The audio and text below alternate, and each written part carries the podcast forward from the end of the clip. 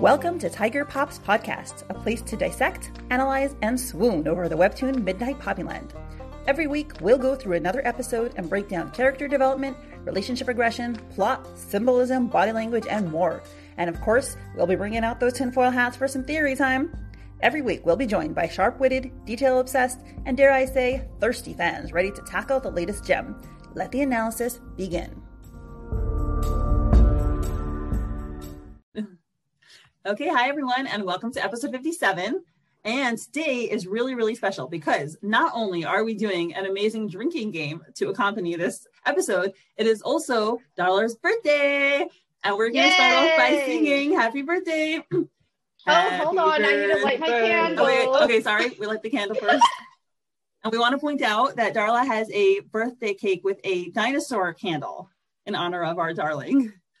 Happy birthday, birthday to, to you. Happy birthday, to, you. Happy, birthday, dear Darla. Happy birthday to you. I We sounded like we already started our drinking game. I'm just saying. I wish for um I wish for Tora to be real life one day, even though I know that's not gonna happen. I can always wish. Aw. Oh, happy birthday. Happy birthday. Thank you. Yes. Oh, and we want to point out Darla, Darla's background is entirely accessorized with Midnight Poppyland.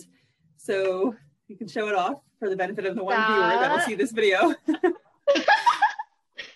My flattened out pillow that has dog hair all over. And this one. My favorite Aw. one. Not to mention the body art. Wow. Oh, and my Right? um tattoos for Love that. Tora.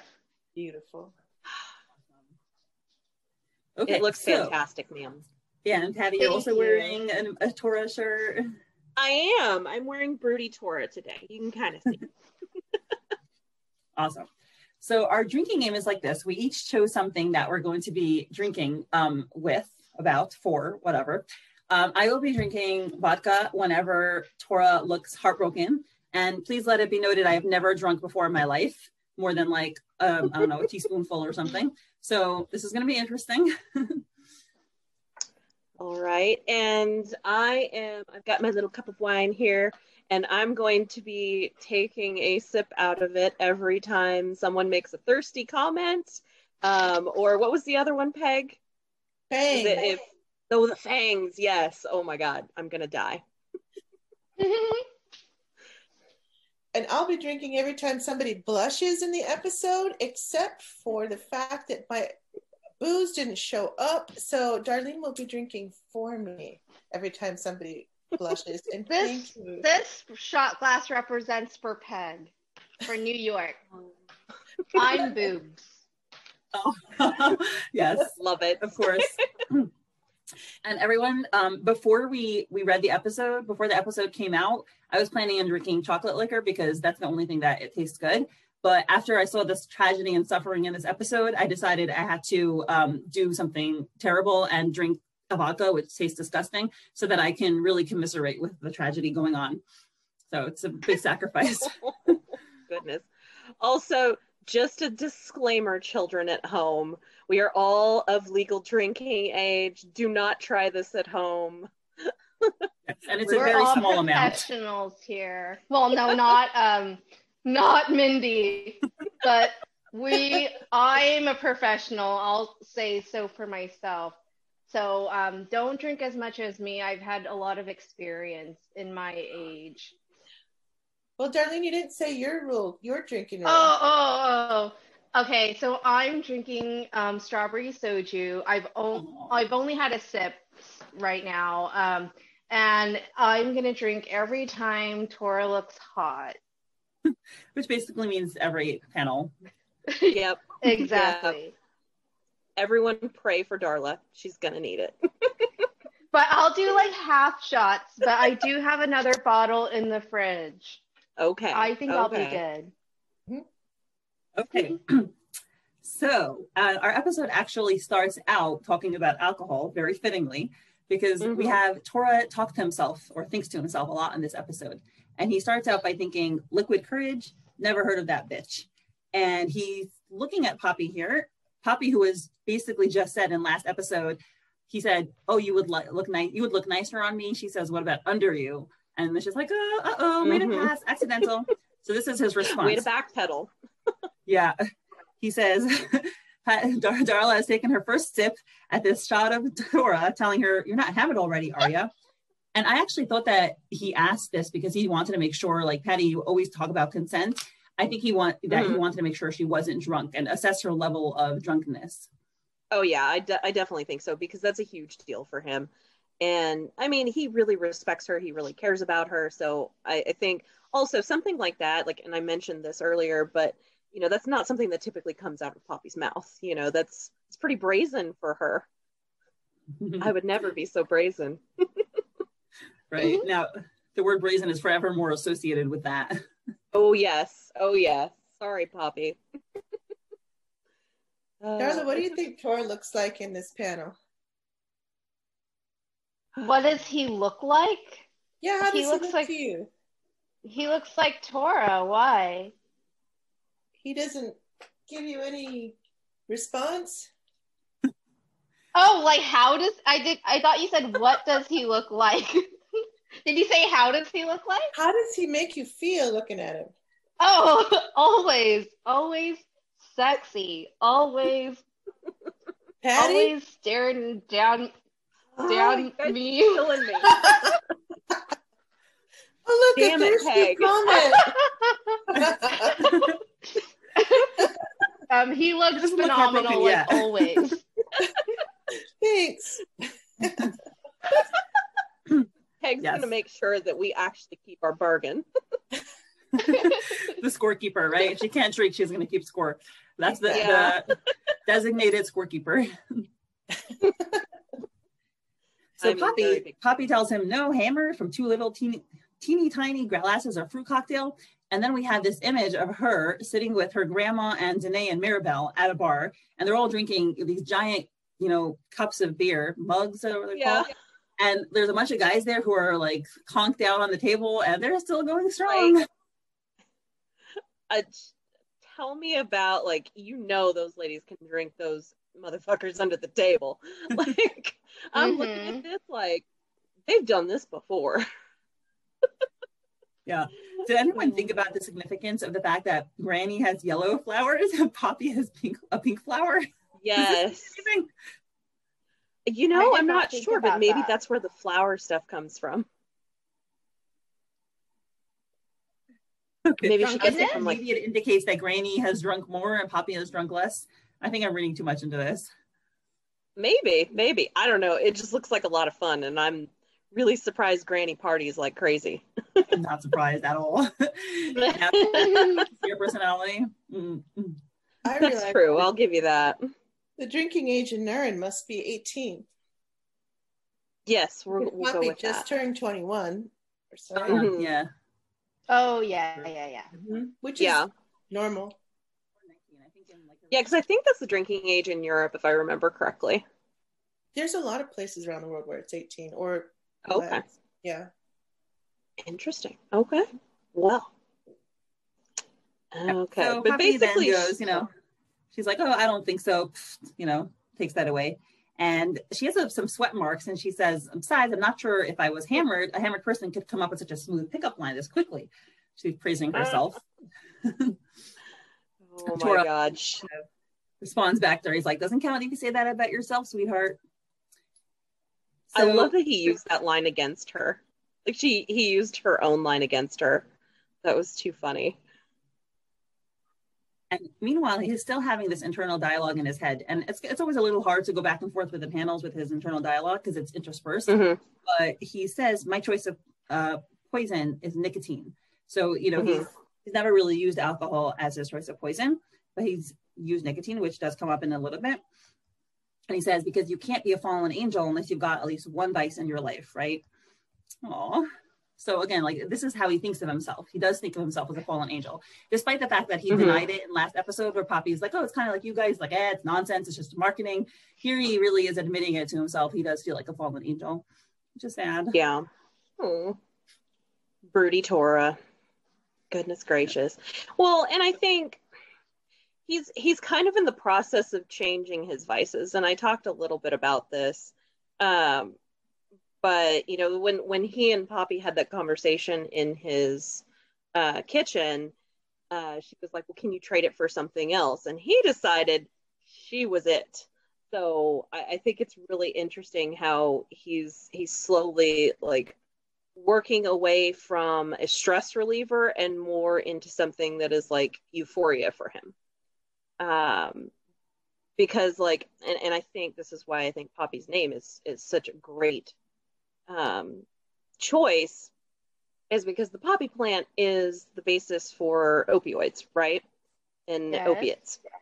So um, she might be his drug of choice now. Interesting. And you know, I opiates love were that.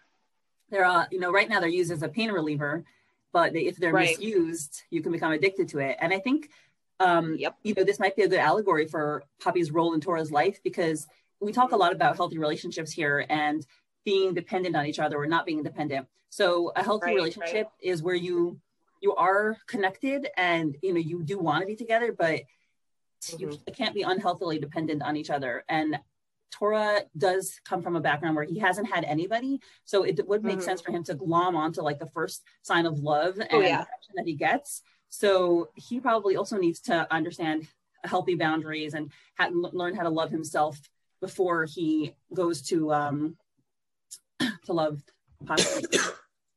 Oh, for sure, for sure. Because I mean, if he just automatically, like you said, globs onto her and decides that you know she's his everything, that's a heavy burden for Poppy to bear. And you know, as we learn a little bit later, she's not quite ready for that role in his life, and and understandably so. But I don't want to get ahead of myself. Um, but I do love that he like called her out on her own little line. Um, and I really, I really love that we're getting this internal dialogue from Tora. Uh, I'm hoping that in the future we get a little bit more internal dialogue from Poppy um, because there's a lot I think that people misunderstood about Poppy in this episode, and so I'm kind of hoping we get her perspective on this in the future. So, Poppy tells him, you know, she laughs and she's like, "Ah, it seems to be working pretty well on you." And she starts off with her deflecting again. She says, "Just kidding," but Tora does not let her get away with it. He, oh, this is melting time. Reaches his hand yep, get ready. On her I'm on just gonna her keep cheek, and oh. He says, "You cocky." Oh, I can't. I can't even. I'm too overwhelmed by emotions. Ah! Yeah. he says, You cocky little, and he brings his face in towards her, and she has this blush on her cheeks. There we go. Yeah, thank you, Darla. Oh God. And Oh he's God. looking at Okay, her we so need to stop. intently. Oh, Okay, look at this panel where he Wow. is calling her cocky, and I'm just, I can't, y'all. I can't. His face, his face. Oh my god, like he's so I know. Oh my so frisky in that in that shot, and I'm like, so hot. "Mm, God help me. yep. You're making your own thirsty comments, Patty. I know, I know. I'm digging my own grave. God damn it. Oh, Lord.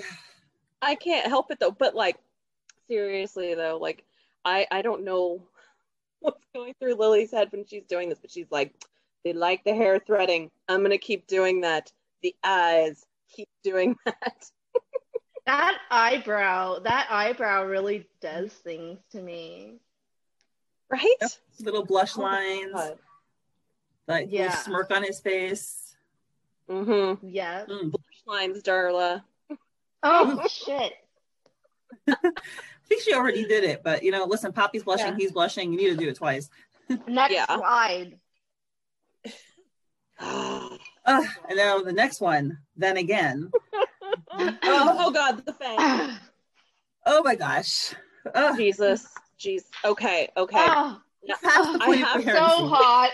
So We're supposed hot. to be communicating, you know, intent and meaning to the audience, but instead we're just emoting. Sorry, sorry, guys, we've lost our marbles. Ah. Um, Hmm? but I do want to point out the Fang thing. Okay, any of you who've read Ashura's Bride, did anybody else get vibes and callbacks to that bathtub scene in Ashura's Bride? Yeah. Duh, I my favorite scene. Oh, I oh, yes. Oh my god, I the won't- fangs I won't came out. spoil to people, but um, damn, those fangs. Like, if I, if he's a vampire, turn me into one, because I'll be yours forevermore. Like ever, forever, ever. Ever. Oh Yeah. gosh. Well, and I, I kind of wonder, not that I want to go too overly analytical with this because we're all very thirsty right now, but the Fang thing, part of me was thinking in in Ashura's Bride, this came up obviously during a very thirsty scene in that comic, and I think um, Ulan was trying to hold himself back because he was getting flustered but also I think we have to remember that Yua was his enemy. And so part of me was like, was his power starting to activate because he's in front of the enemy and he's getting too close to the enemy? And then part of me here, like we know that that Poppy's not necessarily the enemy, but that maybe, you know, because they come from two different worlds and, you know, because she may be a threat to his uh I'm this is a stretch, I know. She may be like a Stop threat to his um his Witnessing? role in the clan. So I don't know. Maybe maybe that's a little bit of that coming out, or maybe it's just because he's horny. I don't know. It's probably the latter. Both. I like that What are you interpretation. doing, and you Carla? notice his like his eyebrows are squeezed together. Like he is so passionate and so intent. That Oh, yeah. expression of his. And when they disengage, they're like they're panting. I know. well, I would be too. Goddamn. Mhm. Like, there's, there's another blush on Poppy's cheek over there. Just saying. hmm Oh shit! I'm I'm trying to control my dogs. They're trying to smell my cake and like eat chocolate and stuff. Okay, Oh, where Lord, are yeah. we? We are at the fang. Thanks. Oh, thanks. Okay. Hot and blushing. Yep. Sorry, ladies. We're we're gonna be dead by the end of this episode. So then he catches her hand and he's like, he brings it closer to his chest, which, oh, just gorgeous. She looks a little Mhm. hesitant in that panel. And Yeah. he's thinking to himself, maybe alcohol is the shit I most need right now, which to me Mhm. I like because, you know, he's so controlled all the time and he always feels like he has to be on guard and in control. And here, you know, he's finally thinking to himself, maybe I can let go and maybe I can Yeah. Allow myself to feel and allow, you know, he talks about a floodgate later, allow some feelings to Mhm. come out because I think he recognizes that it's unhealthy the way that he just pushes his feelings out down all Yeah. the time. Yeah, and this is kind of giving him like I know he kind of scoffs at the whole liquid courage thing, but this is sorry, Tora, you have a brain just like everybody else, and guess what? Your frontal lobes are going offline, bro. For Yeah. those that don't know, your frontal cortex is where you make all of your logical decisions, which is why I'm not going to sound as smart tonight. yeah, and you know, this liquid courage, he asks her now, he says, Want to hold on to me? And would he have asked that if he had him drunk? I don't know, but he's definitely Yeah, asking for something emotional. You know, he's he's showing know, her but- that he wants her. That, and you know, Poppy has this also very intent look where she's really looking into his eyes, and I think they both Mhm. are really looking to each other's eyes with a lot of need. I think need and understanding. Oh yeah. I Oh, yeah, need the- Let, let me just let, let me just get my drink ready because that is some serious eye fucking. Like- Mhm. straight up straight up like they if they were in a room poppy would be in trouble that's all i'm saying yeah, it's Oh, super super God. intense. That Yeah. this whole and their posture, you know, the completely just noses an inch away from each other. Her arms are going Mhm. around him. She's just they're, oh, it's gorgeous. Their bodies are like tuned into each other. It's beautiful.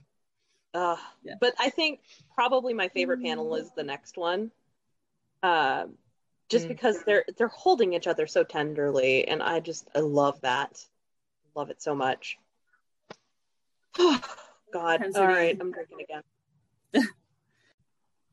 Okay.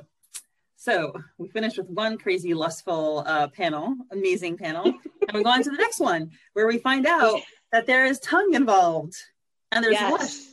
blush. I'm just gonna keep drinking. oh Tongue, God, blush, cheeks, mushed together, everything.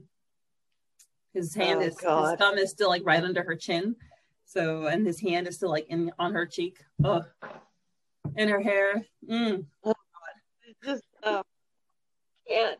I cannot. yes, incomprehensible noises. And then he tells her, he says, "Christ, you taste like fucking heaven." Oh, oh. Yum. Yum. Oh God. And his, I look at his face. He is hungry. Oh, my God. I think hmm. whatever kisses he's had before has never felt like this to him. Oh God, no. God no. Oh. A- And, I think I think Poppy is just as like wrapped up in this as he is. Like He. Does she taste like Fucking heaven. Oh. oh my what God. does heaven like? I want Tor to describe it. I don't know if he's that articulate, but obviously it's an emotional experience for him. It's not necessarily like a physical sense of taste, but yeah. I think it might, you know, for him, it might be like the feeling of coming home. I think a lot of people, um, when they have their soul meet their soulmate, have that feeling. I don't know if that's what he's Oh, yeah. experiencing, but it must be some kind of release, the, some kind of letting down, like an easing Mhm. off. I remember, like I, I talked about this on our our previous podcast. The first time I met, hugged my husband, it was like I've never felt anything like it. It was like Right. uh, some like this this thing flooded my chest and i felt like this huge burden that had been there for like i don't know since i was like a teenager i guess go off and i'm like oh, i have someone it's crazy That's Yeah. so cute. Goodness. Oh. and also one of the um, things oh one of the things i wanted to say was because, because i had skipped it because we were thirsting like mofos but i love how even though tora is so wrapped up in this and so is poppy that he's still checking in with her throughout all of this. You know he's still taking those moments to pause. And even when he's telling her like christ you taste like fucking heaven like he's giving her a minute to be like okay are you sure you still want to do this? At least that was my interpretation. What do you ladies think I think he's just giving her like a breather, and then he's gonna go in for more. Gotcha. You know, when you you need to catch your breath a little bit, and like you're like, oh, like you Okay, know, fair enough, fair enough. Say stuff. i think it just Mhm. came out of him i think that you know he was so Yeah. overwhelmed that it just came out and he had to say it and um, our first comment, Peg, you said you suggested with somebody drink every time I uh, quote somebody. So our first quote Uh-huh. of the day, Maga Gajeras Taylor was referencing that, you know, he's a fallen angel as he just referred to himself. So for him, you know, tasting like heaven, right? It's the place he fell from, oh where he, good one. where he could wants to achieve again, or oh, he doesn't necessarily smart. know that he wants to achieve it yet. Which I Yeah. think least more. Are we going to say later? Is he making the choice yet that he wants to go to heaven, or is he still not there yet? Which hmm is we're going to get into the whole like, are either of them ready?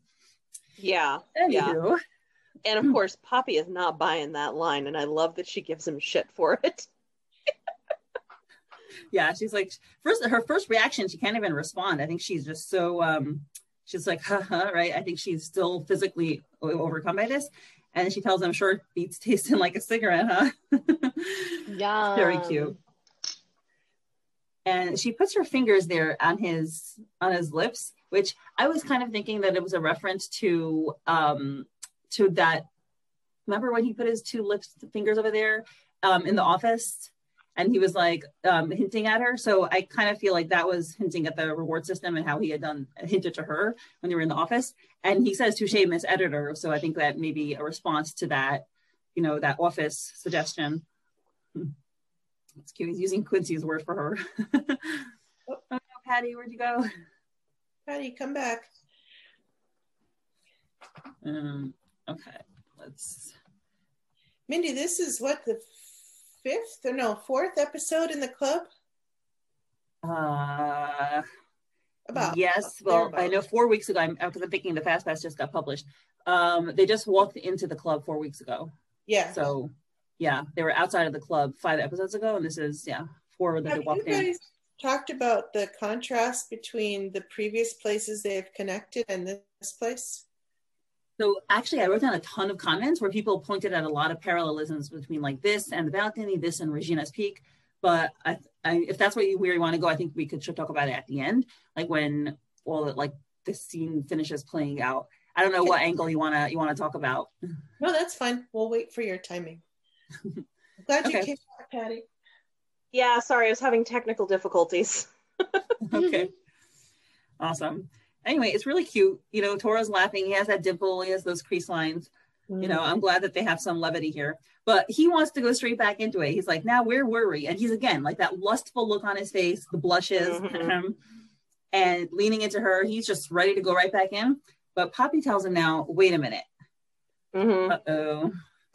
Yeah. And he right away flips away from her. He just, hmm you know, uh, that's something that I admire so much about Tora. I and and like Patty, you said this, and I think that you're correct. That because he never had consent, he is so careful about other people and respecting their wishes. Because Yeah. you know he's so absorbed and wrapped, and he, you know, it's very hard for it to pull away when you're in the moment like that. But he just like Mhm. bounces the second she says, "Wait." Oh yeah. Oh yeah. Like hold the phone. Okay, what's going on? Yeah, So- he is a gentleman. Her Mhm. words were kind of startling too in that moment. You know, just a minute. So it's Yeah. kind of a jolt as well. Yeah, because Right. if you look at the if you look at the wording, it's in bold. So she probably was like, "Whoa, just a minute." Mm-hmm. Like, so I'm sure it did take him aback. Man. he's like, you want to stop now? So I think he's, you know, he's confused because she seems to be responsive to him. And she tells him, no, Yeah. not really, right? So indicating, at least in those words, that she does at least physically enjoy it. She just Mhm. tells him, she's like, I'm not hammered, but I am kind of buzzed. And buzzed kissing doesn't count, right? Ugh, I was devastated. Ouch. And this is my Yeah. first because Tora's next panel, he says, count. What do you mean count? And he looks Mhm. horrified. I'm going to say a blessing, Yay. say a blessing before we, we eat a drink. So I just find this very hilarious. Here she goes. Mhm. Gross. You know what? It's The not first acid. taste of bitter night and day. Mindy's face is echoing Tora's right now. right? Yes, I am heartbroken and devastated. My love just told me my kisses don't count. Yeah. Well, now that you put it like that, and I'm like, well, shit. You know, so I, I get what. At first, I was like, why is everyone so devastated? Because I was reading through the Patreon comments, and I'm like, well, sure, they're like, they're not gonna like just dive in and be in love, but like, I'm like, why is everyone so devastated? And then I read back through, and the, the way that you just put it right there, like, the person that he cares about the most is just like, well, this doesn't count. So I get it. I get it. And also, um, you know, I'm not the only one who pointed this out. Miss Millennial had a long, long comment, and what this is one of the things she Yeah. said, which I also agree. Everybody's been using Tora for his body, right? And Mhm. everyone, you know, every other makeout session he has, from as far as we know, has been trivial, has been inconsequential, has been no real connection. And this is the first time that he really has an emotional connection. And she's telling him, no, it's actually not, you know, not emotional. And it's not about you as a person. And I can't connect to you. And I'm not going to commit to you. It's like devastating. Well, I mean, I- don't know if I would take it that far. I think, and th- and this was just my take on it. People can disagree with me all they want, but like when I look at, and I know we're going to get into it a little bit further. Um, when I look at how Poppy is hesitating, and sure, I think, I think they do have a connection. I think she recognizes that they have a connection, and she's scared of it because Mhm. she just got out of a very like not gonna lie, it was an emotionally abusive relationship. And you know, that's when you come out of something like that, you do question like, do I really want to dive into this? Do I really want to approach this? And and I'm sure, I mean, let's not forget, dude is in the mafia. Like that's just not something like if, if some guy, like, granted, I get it. He's freaking godlike. He's gorgeous. He's got a good heart. But I mean, let's be real. You're not going to freaking date somebody in the mafia. And I know Girl Wonder podcast asked this question. And I was actually really surprised that people said that they would. And I'm like, do you really know what that means? And I don't think that they do. Um, so, I mean, I, I think it's, I think it's totally reasonable and realistic that Poppy would have pause here. I really Yeah. do. But As much as it hurts. One thing that I found aggravating though is that that's not what she actually says. She doesn't say, I'm cautious because of Mhm. this whole mafia thing. She ends up saying, you know, I'm hesitant. So she actually, you could boil the whole conversation down to, it's not you, it's me, right? I mean, something to that a little bit. A little bit, I mean, I see where you're coming from. yeah. the way the way I interpret it, I did see that it that it's him. And well, let's go into the panels because um Mhm. yeah, I think there, there's a particular line that she says I think is like really Yeah, yeah. A, little, a little cruel inadvertently.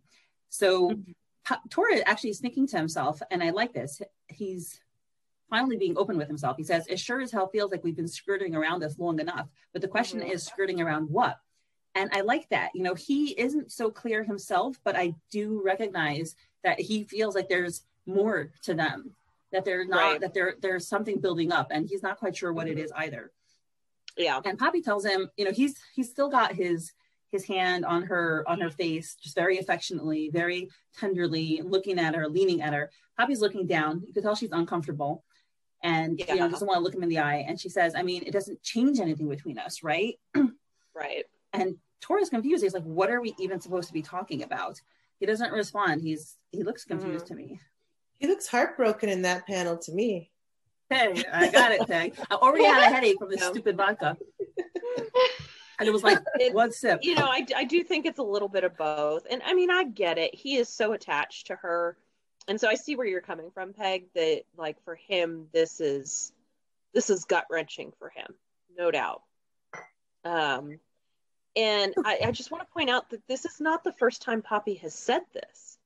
Hmm. You know, she said this back at the apartment when he was giving her a hug. Like, this is just a hug between friends, right?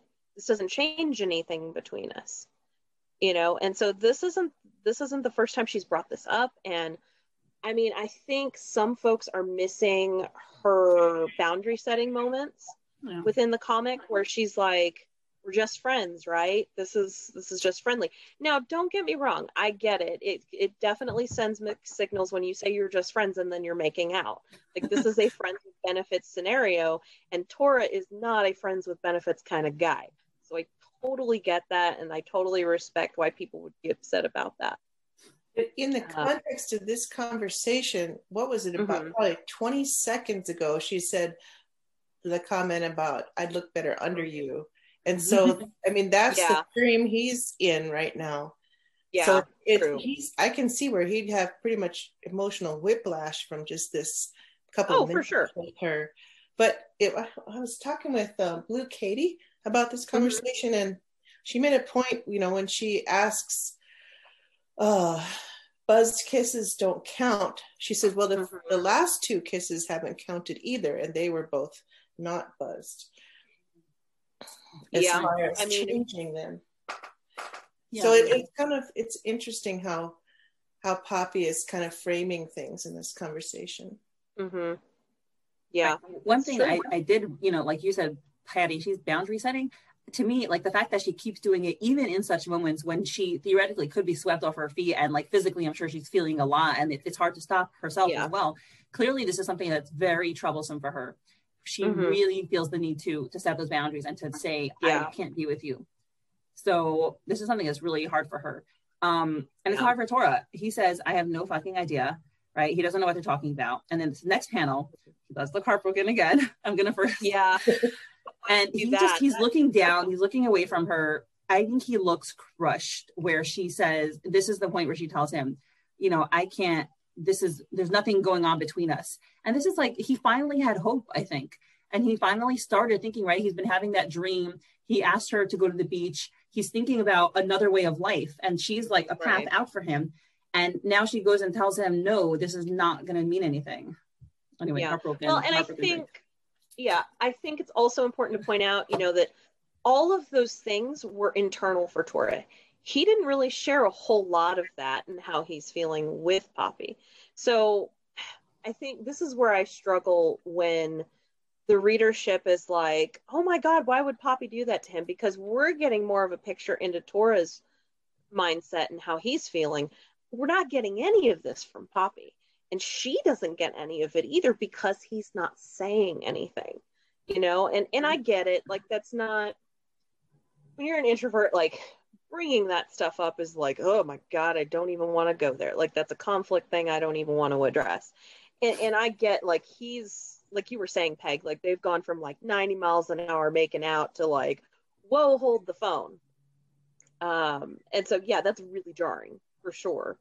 Um, and so I get why he's confused. I get why he's upset, but I think we also need to give Poppy a little credit here in that she doesn't know what he's thinking. Yeah, I mean, that's true. Um, the other thing that was interesting is I was thinking back on the times they've kissed, and because it seems to me, because you know, it, there's not that much at stake in this particular moment. Like the first time right. they kissed was on the rooftop of her apartment. The second time they kissed, it was in his kitchen with his bedroom like three feet away. Here, uh, they're not in a hotel room. They're behind an angel. Obviously, that's not going to go that far. They're in a club, mm-hmm. you know, just in a little private yeah. corner so they can make out. So, you know, it's not like there's a lot of risk involved in this mm-hmm. particular moment.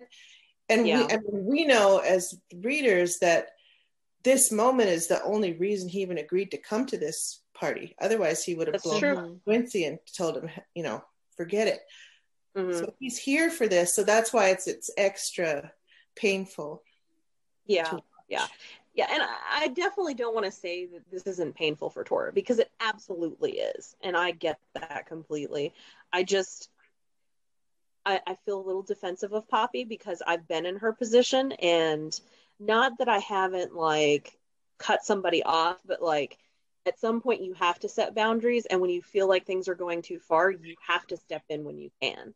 And I think she recognizes to a certain extent that he's a little more attached than she is.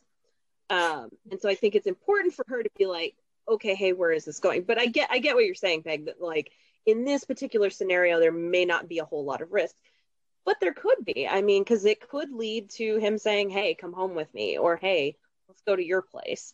And maybe she's not ready for that conversation or for that to happen. He's like the safest guy she's, I mean, Oh, she, I know. I know. jumped in a car and went to Regina's Peak with him in the middle of the night. Was okay with that. Mm-hmm. Tased him, and he did nothing. You know what I mean? Mm-hmm. He was still a perfect sweetheart, and let him her oh, I'm not saying hair six ways. I'm saying know? that maybe she's not ready for it to go that far. That's kind of where I'm coming from on that. But it's that, interesting. I get what you're saying. I find it interesting that you say that Poppy recognizes that maybe Tora is more into her than she's into him, because mm-hmm. I think mm-hmm. there's truth to that. And that's why she keeps telling him, Oh, we're just friends, we're just friends. But then on yeah. the other hand, she keeps telling herself, and I can't figure out, like maybe it's half and half. She keeps telling yeah. herself, "Oh no, Tora's not really into me. You know, I there's other women that are into him. I'm just cute. Yeah. Like he'll never yes, be into me." Yeah. Yes. Like yes, this Mindy. conflicting like, in, thing. Yes, she's in complete denial.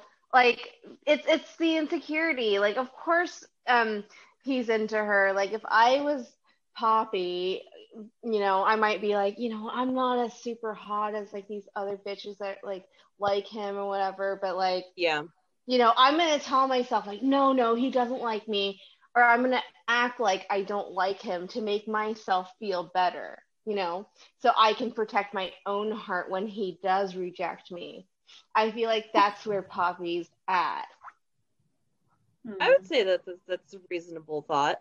Um, and I, I also think that like we all don't have we're not like all or nothing mm-hmm. when it comes to mm-hmm. how we feel about ourselves. So sometimes we're really confident and we're like okay so maybe he does like me.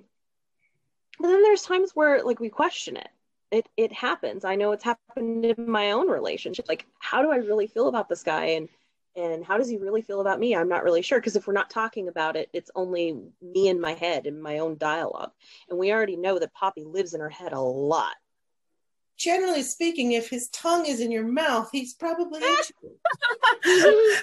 true. Yes Yes, Yeah. but to what mm-hmm. extent is my question. Like, I, I think you know, and and let's not forget that she went through like this isn't just like she had a crappy relationship for six months with jewelry.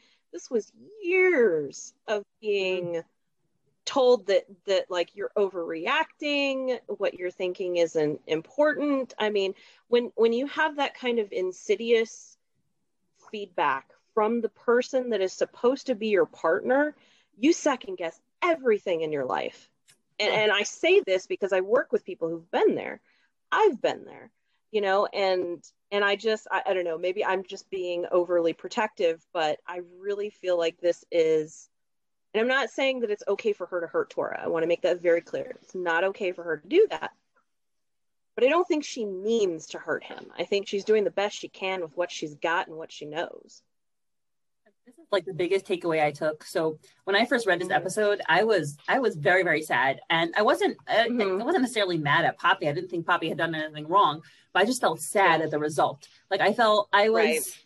I was sad that they weren't like I love you, I love you, and let's be together forever, Yeah. which obviously is unrealistic. And then you know reading through all the comments and people's thoughts, I realized that's really the strength of this whole comic.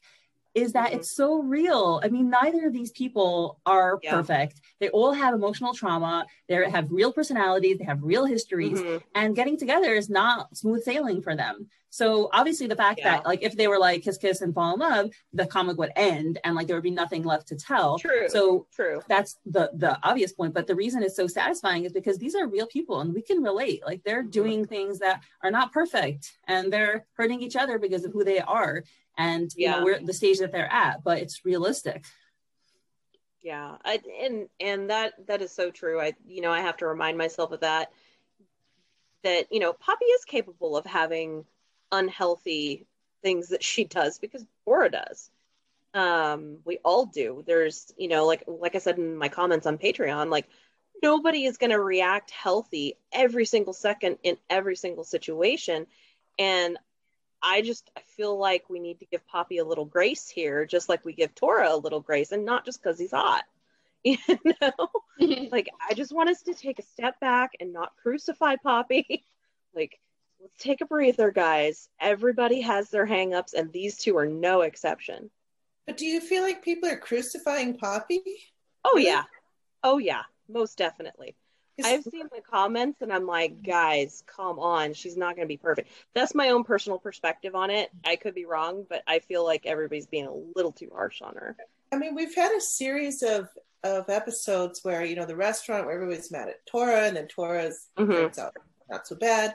Everybody's mad at Erdine, and then Erdine turns out to be as hell. Yeah. And then now everybody's. I mean, people are mad at Poppy. Now everybody's upset at Poppy. That'll be resolved. But I wasn't mad at Poppy in this. I just Mhm. felt like Poppy was acting uncharacteristic to Poppy.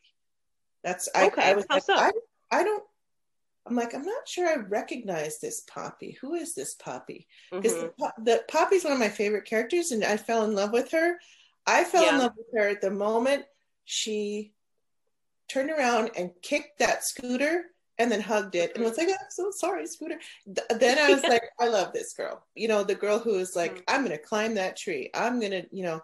So this one here, where she's like, you know, I'm insecure, he's not into me, or, you know, well, I, you're me, but I don't want you, or whatever it is. It just, it's, Yeah. she's the girl where he was like, kiss me on the cheek, and she jumped and kissed him on the mouth.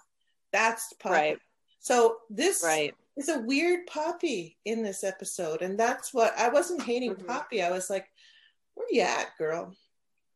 You know, Yeah, and, and I kind of think now that you're talking about it that way, it's very possible that the reason Poppy became that person was because she wasn't, she had to become sweet. A little bit of like what Quincy does, right? Quincy became very sweet and effeminate and powerless in order to avoid responsibility from the clan.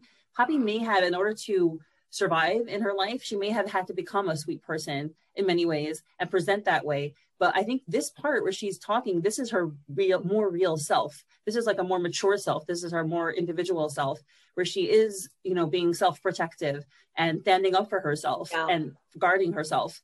Whereas before, she may have been just been had to, you know, be a little bit of a people pleaser to to get by. Mm-hmm. Yeah. But I think I think it's also like I I know what you're saying, Peg. That like where where's the Poppy that we had you know 10, 15, 20 episodes ago, and I think that you know at, at least what I know about human behavior and how I've interacted with people over the years is not everyone is going to stay completely the same in every situation. And i think like when i think about tora and poppy they are um, they're a whirlwind. They are a tornado when they're together and i think that can be really overwhelming in a lot of ways and um, i think this is what two three maybe a month later i think it's like three weeks to a month later and you know so she's she may be this is just my guessing she may be at that point was like where are we going with this and do i actually want to approach that? Because the kiss in the roof at the rooftop that was relatively like you could do that with anybody. You know what i'm saying? Like that could happen and you could let it go and then it would be what it would be right um kitchen one not so sure because they again they had an emotional exchange uh, Regina's Peak, they started getting a little more serious. And so I just wonder if, because this is progressively getting more intimate for her emotionally, that she's pumping the brakes because it freaks her out. I just, I'm wondering, maybe. Yeah, and I, I'm not really thinking of it as from the human behavior Mm-hmm. perspective. I don't. I mean, I don't question that at all. I mean, you know, people change over through time and, and what have you. Yeah.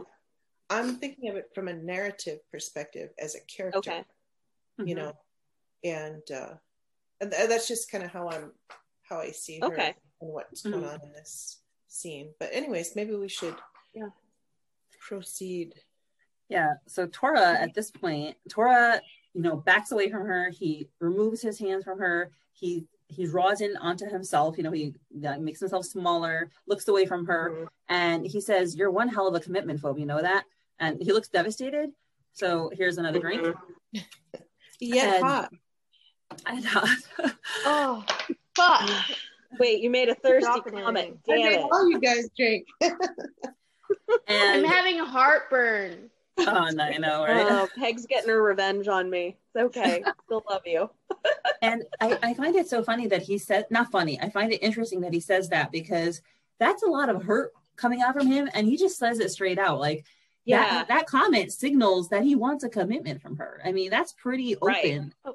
So, and, you know, that's that cut that when you when you respond that way in such a like aggrieved manner, that just Mhm. shows how hurt he is, and he just has to like let his feelings out and kind of like lash out at her. Yeah. Yeah. Well, because he's not a half-ass kind of guy. Like, I could definitely see him. Like, if this was just a random hookup, he would have never said that. And so this Mhm. is again another example of why I think he's way more invested in this relationship than she is. Um, you know, and I I think that maybe there's some missed signals, some crossed wires here about understanding where he's coming from. And And- you know, we can tell. Oh, go ahead, Peg. You were gonna say something. Oh, I, I, I, I was waiting, but sure. I mean, Oh. Go ahead. um, I was just going to say one thing that could impact her is the fact that she is such a fish out of water in this scene.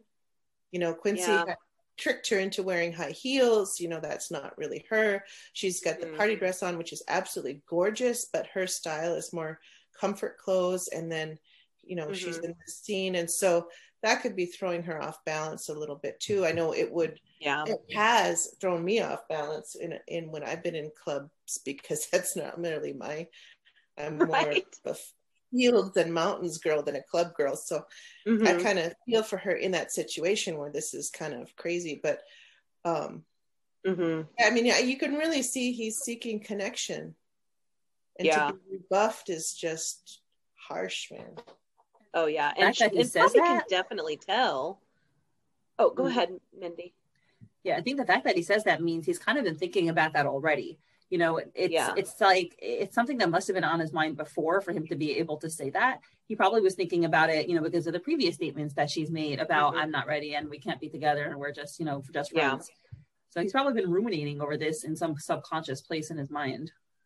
Right, right, and we can tell that Poppy's really uncomfortable with this. This is kind of where I think her um her avoidance of conflict, like you tell she's getting kind of nervous, like, oh crap, I made him feel like shit. I think she Um, feels she looks guilty. I think. I think she feels Yeah, bad, bad yeah. for him. She tries to correct that right away, though. mhm. Yeah, she turns around and she, you know, she it's just it, it is a very sweet and earnest look on her face. Like you really see she feels bad Yeah. for him. She understands how she hurt him. And she says, wait, that's not what I'm trying to say. I, I just wanted to be upfront. So I like that. Then Lily talked about this on Mhm. Patreon, and I don't want to talk too much about what she says on Patreon because it's Patreon. But you know, Poppy here, you see, she really does care about him, and she wants to. Yeah. She, in her mind, she's saying this because she recognizes she cannot go further in a relationship right now, and she is trying to spare him from going too far emotionally. And this is her way of being good to him. So it's hurtful to him, but she feels it's necessary in order to avoid hurting him more later. Right, right. And sometimes you have to be, sometimes you have to rip off the band aid, as it were. They're like, I know this is going to hurt you. And at the same time, I don't want it to fester. Like, it, it needs, we need to pump the brakes here. And I mean, I can respect her for that. I know it hurts and I know it sucks, but yeah, just one of those things. He Um, her to go to the beach with him, Patty. The beach. know, Come know, on, but man. you know what? You know what? She still wasn't ready for that. She knows that he doesn't like do email or any of that crap, and she's like, "I'll email you." so I think I think The she's still very like, "Oh, hang on." But yes, I, I do think that we will get the beach scene someday. I think we're just gonna have to wait a little bit longer for it. Tora, Tora thinks to himself, with where I'm at with my life right now, and I'm just gonna I'm just gonna do his line of thought for a while because it just to make it easier. He says, with where I'm at with my life right now, there's nothing I can give to her or take from her. And you know, he's now that the panel of him sitting there again, looking heartbroken. Sorry, another drink. hmm Just defeated. Okay, finish the first bottle. Absolute the first half empty bottle and he's sitting there and you know he realizes he feels like you know what he can't give her anything and he says yeah doesn't mean shit. Just another random hookup because you're feeling horny because you're feeling horny and so am i right?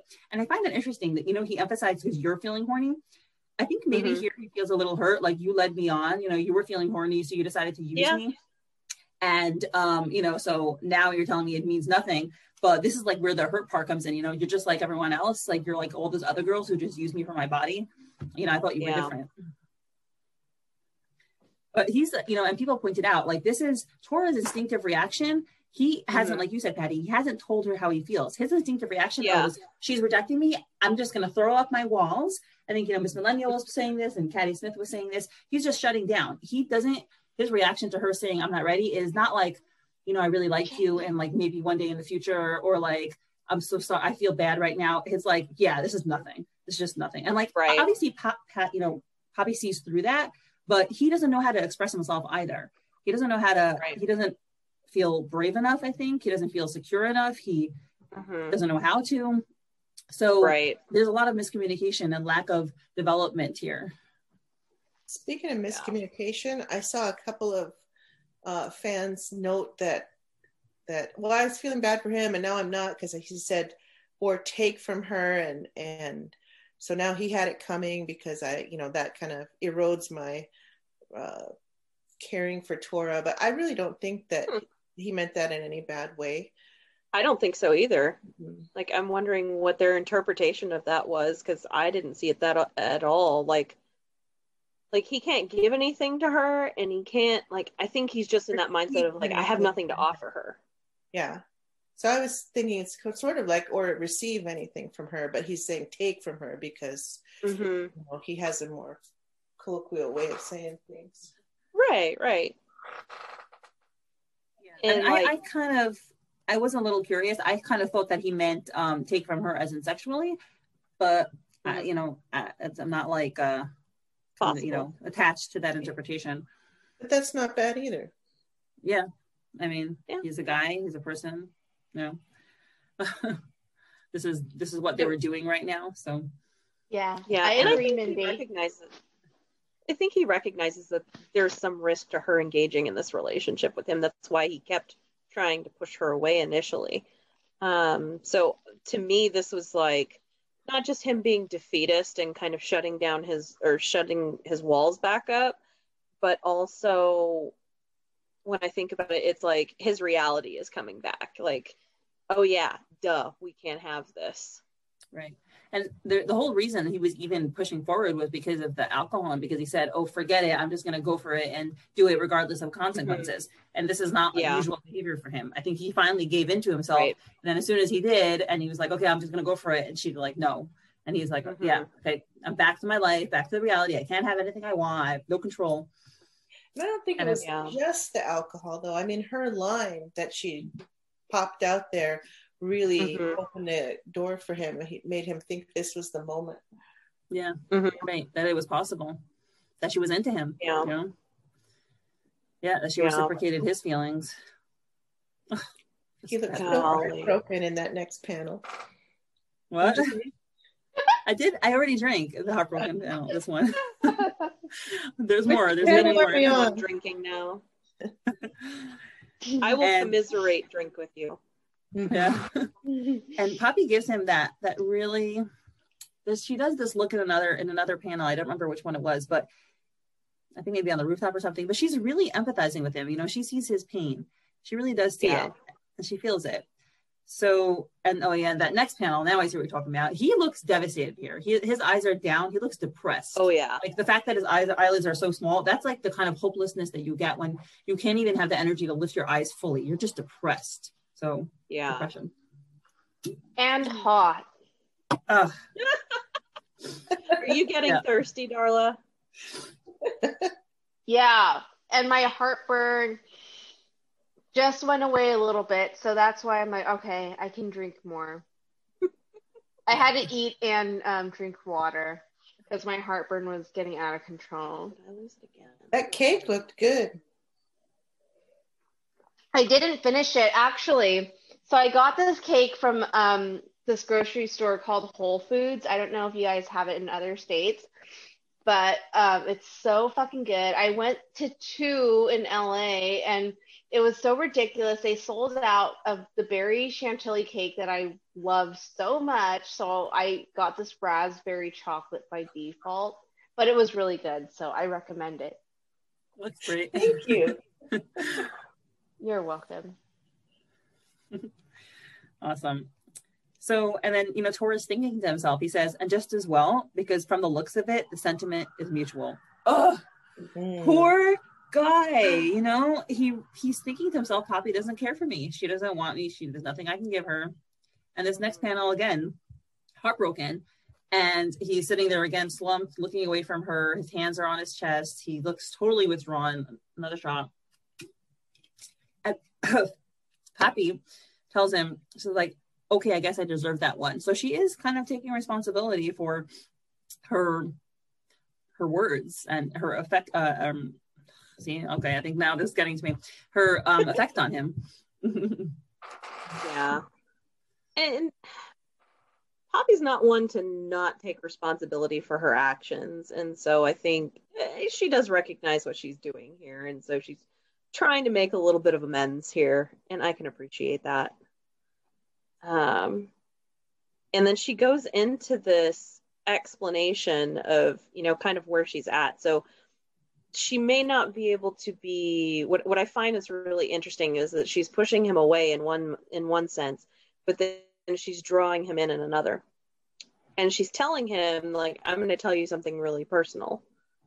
And to me that's a that's a branch out and a connection. Mm-hmm. Um and he he kind of gives this sideways glance like maybe, yeah, okay. Um, like he's still questioning it, I think, but like I think they've kind of gotten into a pattern of he knows when she needs to let something out and explain something and I I know he's questioning because he's like, so what else is there for us to talk about? Um, and as nervous as Poppy is, like I appreciate that she actually takes a stab at this because she yeah. sees how much he's hurting and she's trying to explain where she's coming from and how she's been feeling. Mm-hmm. Yeah, and, so and I agree. Like that, that expression that he gives her is like, okay, what do you, what are you going to tell me that's going to make this better? How yeah. are you going to make me? How is this going? How is this going to be make me feel better at all. Like, how is this going to undo what you just said, where you were rejecting me? Yeah, kind of like a little bit. I love you, Tora, but you're being a little bit of a pouty teenager here. Mhm. A little, you know. just a little, just a little. Mm, You know. Um, he sweetheart. be hurt. yeah. It's pretty raw in this moment right now. hmm I was wondering if his internal thoughts are preventing him because he's so tuned into him. Is he is he unable to hear what she's saying? Is she is he reacting to more of his her actions than her words? Mhm. But I don't know. Yeah. No, I think you may be onto something there, Peg, because uh, like you said, you know, he's kind of got this internal dialogue going and you know, when when when you put up an emotional wall, you, you stop hearing the other person. You stop like really taking in what's going on. And I think this moment where Poppy kind of pauses and said, "Hey, you know, can I share something really personal with you?" I think that finally got his attention. Yeah. He seems to tune in. hmm Yeah, like they, Oh, they have this thing where he tunes in when she starts talking like that, you know. And she starts Mm. she starts by saying, you know, my dumb teenage self was being ter- uh, was terrified of being alone in this world, and after my mom left, and then my dad, and she can't even complete the sentence. So we know how hard this is for her to talk about. Yeah, she's clenching her hands on her on her dress. So uh, you know, I kind of feel for Poppy too, right? It is. Yeah. It is difficult for her. So I, I appreciate that she's making that effort, like you said, despite know, she she has sweat marks. She's feeling very Yeah. anxious, and it's probably very very personal for her to talk about Yeah, something that was very hard in her life. Yeah, and she can't look at him while she's saying it, but I, you know, I think he understands why. Um, well, he's the master in not looking at people when talking about emotional things. True enough. True enough. her right now. Or it doesn't look like he's looking at her right now. Mhm. Yeah. Yeah. Notice. Yeah, I mean, you want to continue with with uh, the panel because you were doing going. yeah it. yeah sure um and she said and i thought that after having a boyfriend i'd never have to be on my own again like oh god just stabbed me in the heart like Yeah. That's gotta hurt. That's gotta hurt. Looking for love in all the wrong places. yeah. Yeah. Um but because of that belief and because i didn't know how to see things for what they really were i ended up hurting myself even more by committing to the wrong person. You know and she's she's continuing this. And what i find is really interesting in this this last panel where she's kind of working up finishing what she's saying she's having a conversation with herself too as much as she's having one with tora um, and she's kind of reflecting on you know maybe some choices that she wished she hadn't made. Um, and she says and what's worse than the time and emotion spent on the wrong person are perhaps the invisible scars and wounds left behind. So i mean we know a little bit about jewelry and the things that he's done and i think we're going to probably find out more things that make us hate him even more we hate Because I- jewelry club. yeah put him in a wood chipper fuck that guy Mhm. Yeah, fuck him. Let's jump him. Until wait, Patty, until we find out his tragic backstory, and then we're all like rooting for him. But will we? Because he's not as handsome as Tora, so we won't. no We won't excuse any No, of his never. behaviors. Are you fucking kidding me? His small dick? Never. So awful. Oh my god. Oh, But I've, I've seen people mention this too that, you know, you said she's more talking to herself as symbolized by the reflection. She is literally talking to herself. yeah Mm-hmm. Yeah Oh, I actually, this is the line that I said where I felt like, oh my God, Poppy, like I don't think she understood, but she just basically told him, I'm afraid you're the wrong person and I'm going to have emotional scars from you. I was like, ooh, like this is just like, just Oh, wow. so cruel. You just told him that I don't want to waste my time and emotion on the wrong person and, and be wounded by it. I was, oh oh wow my God. i didn't read it like that at all Like, Yeah, that is. Uh, ouch that hurts like when i read this part you know like i could i could see where that could definitely go down that line um but when i read this part it's more like it's not that like i'm afraid that you're the wrong person then and you're going to give me emotional scars but like because of these emotional scars i have to press the brakes on That's this. how she And- meant it. and- But Yeah. I, that's, I heard it. This is how I heard it. oh And god then- But to Yeah, Tora's Mindy. credit, he doesn't. I don't know how he heard it, right? Because Mhm. he's not real, but whatever. Let's No, pretend that. So, like, I don't know how he heard it, but the way he reacts is amazing. You know, Poppy clearly is is distressed. She said, "I mean, I'm sorry. I don't know how else to say it without sounding completely unabsorbed, so self-absorbed. So I'll leave it at that." And he just like this is the same reaction he had at his apartment when she was mad at him, and he said, "You know, be mad at me. I'll let you be who you Mhm. are. Don't apologize for your feelings." He pulls her hand, right? He's such a gentleman and a, a caring, affectionate person. He Yeah. sees her being distressed, and no matter what she just put him through, no matter what he just went through with his own feelings, he sees Mhm. her feelings and he wants to be there for her. He pulls her hand in and he pulls her in again, like he did at Regina's Peak to comfort her. And he says, Mhm. Don't fucking apologize for living your life the way you want. I mean, I can't. Tora is an angel. What? How did he become such a good person? Well, I have my own theory about that, but I think that no matter it's it's one of those situations like I'm sure you guys have seen the meme like you know when you when you care about someone or when you love them, you love them even when you're angry with them or when you're upset with them and I think that's kind of what we're seeing here. Um and you know, he's still hurt, like no doubt about it. I, I have no doubt that he's still hurt. But I think the part of him that is hurt also recognizes that in her, in Poppy. And he doesn't want her to feel that way. Like he he already feels like he's garbage and undeserving, but he he sure as hell doesn't want her to feel that way. Um you know, and, Poppy, and I think Poppy Oh, go ahead. does feel very like garbage and undeserving, I think, at this moment. You know, she's very Mhm. tense and she's withdrawn into herself. I think she Yeah. does feel very guilty and bad, and she, you know, feels bad that she's doing this to him. So, you know, it's it's just Yeah. sad. It's just sad for all of them. I think they're Yeah, doing the best with what they can. it's just a really hard moment for both of them. You're so right. Oh, God. You know, and she's putting two and two together. She's recognizing that, mm-hmm. like, he doesn't have to do this. He doesn't have to try to connect to her. He's doing it because he wants to. And I think she's not used to that. She's not used to somebody, you know, reaching out and saying, it's okay, you don't have to apologize. She's used to being told, you're overreacting, you're being ridiculous. Why are you so sensitive? Like she doesn't get this at all. Um, and so I think she really does take that moment because when she says, because you never got to do that, meaning like he never got to live his own life and and do the things that he wanted. And I think that caught him off guard because he's like, maybe.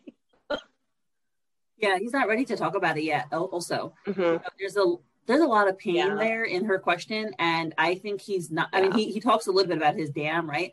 He's not ready to Mhm. let go because there's so much there. If he opens up and lets him lets himself down a little Yeah. bit, boom, it's going to crash down. He'll fall apart. He can't do Yeah. that yet. He just has to push it away. No, I can't talk about it. I can't think about it. Yeah. And with Poppy putting on the brakes like she is, like I'm sure there's part of him that's like, whoa, okay, we can't go there yet. Right. Like I'm not ready to go there yet. Right. She doesn't even know everything he went through. That's something a lot of people always also talk about. We know like abuse, at least some measure of the abuse that he's gone through, but she doesn't Right. know, right? She can sense, she's kind of guessing parts of it because she's intuitive and intelligent, Mhm. but she has no idea what he went through and how like messed up his life is. Yeah. Yeah, that's very true. Ah, gosh. I just want to hug them both. Can I? Oh, let's do it. Just Hug. hug. Just a little hug. yeah. Here, I'll hug Tora. Tora. Oh gosh. And then she Poppy- takes the Poppy does want to comfort him, just like we want to comfort both of them, because she has this really contrite look, and she takes his hand. You know, she recognizes that he feels bad, and I, Yeah. I love that. You know, she's really she's reaching out to him. She does care about him, even if she can't Mhm. give him what he wants because she's not there yet. She does care about Yeah. him. And she asks him, "Was it difficult for you?" You know, she's giving him space to expand on on himself. She's allowing Mhm. him to open up, even though I don't think he wants to. And he's like, oh, and I love his response. He's like, I don't know. Oh, oh my God. Of course you know. I don't know. Yeah. He's like, I can't talk about it. I don't want to talk about it. Let's pretend this doesn't exist.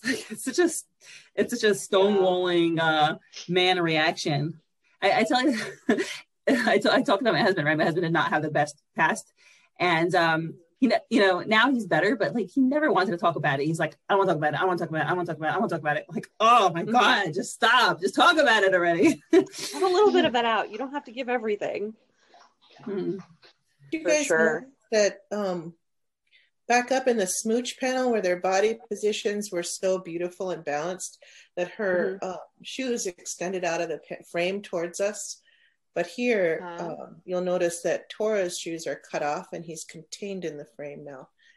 That that that freedom and expansive feeling in the in the Mhm. composition from breaking the frame when they were kissing has Yeah. gone away as soon as she she rebuffed them and now they're both all contained in the each frame ever since that Oh, wow. Good They're eye, Peg. closer. You're right. They're actually closer now than they were than when they were kissing. Mhm.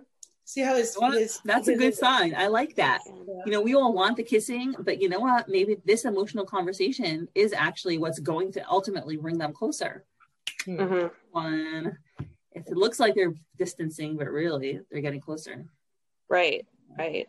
Hmm. They're getting closer where it counts. You know, like sure you can be close physically, but what's really interesting to me, and I'll talk a little bit about this when we get into the um, further scenes, is that Poppy's her words and how she's feeling say pump the brakes, but actually her actions are very committal because she's giving him space to think and talk and we also see that like i think peg you were going to bring this up that this is this very much mirrors regina's peak we see a lot of that yeah i was going to talk about the contrasts uh-huh in regina's peak but um, Maybe we Go should ahead. finish the scene because I have a whole bunch of comments from other people, and then we'll we'll do the whole Mhm. comparison.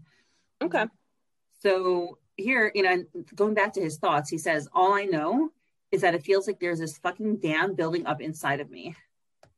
And I love that because this is again him. We don't get his thoughts so often, hmm but this is beautiful because we get a sense of how much pain he has inside of him and how he feels like it's about to burst out. And that's good hmm you know um yeah there's like and i said my husband a couple you know he had a very traumatic past and he's usually never expressed any emotion but there's been a couple of times where he like he like cried like a baby and i was like you know what? That's Mhm. good. You have to let it out. It has to come out. You can't just let it stuff it inside you. Yeah. And uh yeah i'm glad that tora recognizes that. And I, i'm my favorite Mhm. scene in movie history ever is in goodwill hunting where Mhm. um where matt i don't remember what his name where will is with the therapist and he tells him you know it's not your fault. It's not your fault. He's like yeah yeah i know it's not my fault. And he right. pushes him and he finally gets him to crack and to release and all that emotion comes out and that's like oh it's so cathartic. It's so healthy. Mhm. and yeah I'm, I'm looking forward to that moment over here. Yeah. Oh it's gonna come because i mean here's the thing like these are two people two imperfect and beautiful people that they're both in a lot of pain right now separately for different reasons. And i think it's important that they you know they re- they see that pain in each other. They recognize it. And while they can't really speak to all of it right now and the details. You know i think just by poppy reaching out taking his hand and you know just letting him talk with what he's comfortable talking about i mean i don't, I don't know. To me that's some sort of crazy poetry. I just i love it because when when you see that when you see yourself reflected in another person there's no better connection than that. Yeah. Love it. And you know, I actually feel like Tora is getting some level of comfort from this because if you see in the next panel, he slides his hand into Poppy's hand. So he is kind of reaching out again. He's recognizing that she's reaching out to him and he's taking steps to, you know, connect. And he tells her, You ever heard the story of the frog in the pan? She's like, No, tell me. And this, this is such a cool story. He says, See, you put a frog in a pan of cold water and it stays because it's nice and cozy. Like I, I thought it was like warm water because cold water is never cozy, but whatever. Then you increase the temperature just a little. Frog stays put because it doesn't feel a difference. you see this frog. By the time the water is boiling hot, frog's dead. And because the water temperature went up so slow, I never knew the difference, so I never left the pan. So Poppy's sitting there thinking about it, and she's like, "It's us. The frog is us." Now Tora laughs, but you know, there's a big. Oh, Patty went away again. So there's a couple of ways I think in which the frog is both of them. And I'll say what I was thinking. I don't know what you guys were thinking.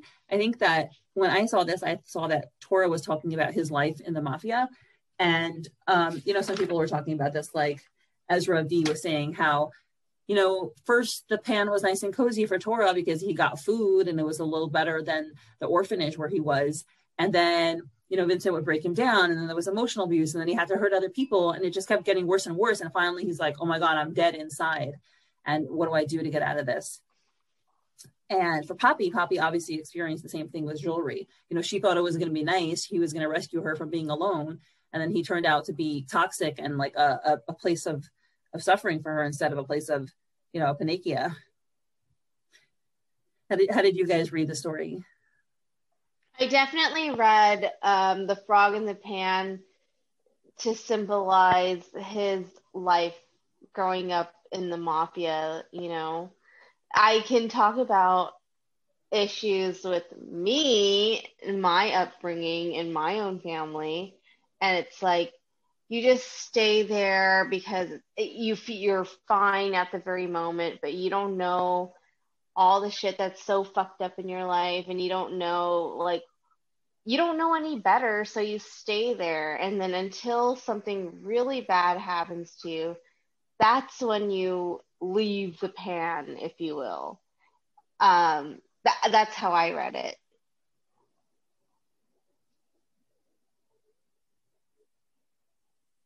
I was wondering what she meant by that's us, the frog is us, because I thought was she meaning to say that like they're both together in a pan and somehow they're not good together and they should get out.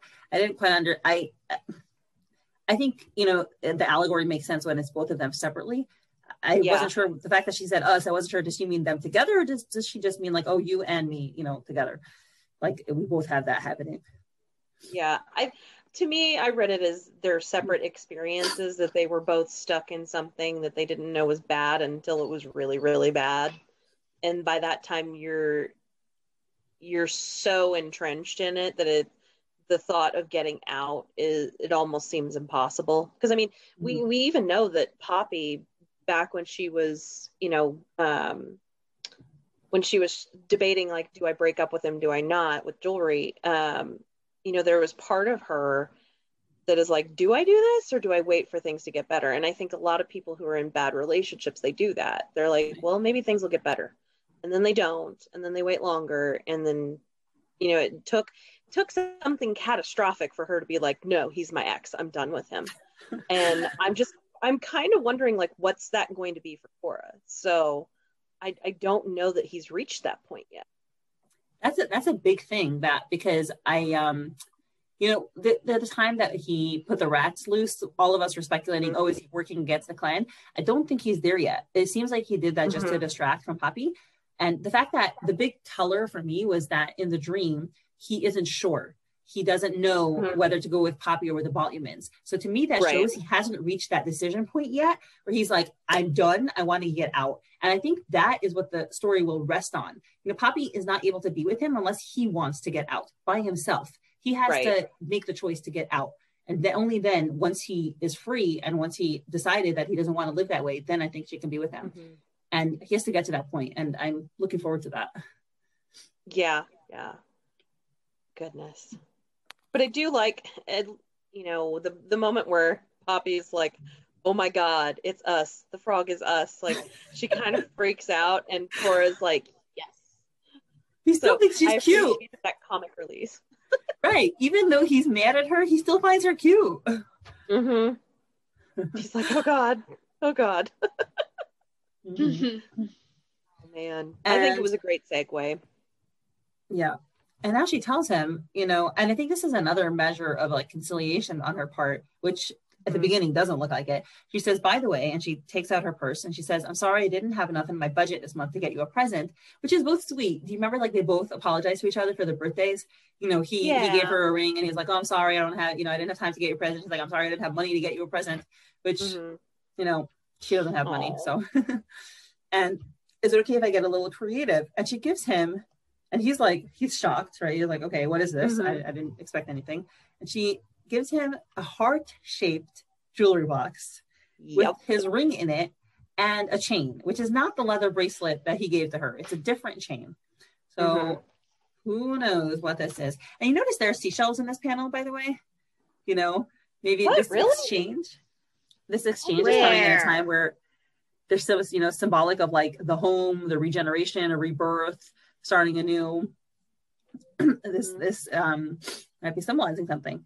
And that expression, okay, I'm gonna drink the last vodka with this expression because here, when he um, gets this, he probably thinks like, okay, she's giving this back to me, and she's saying goodbye forever.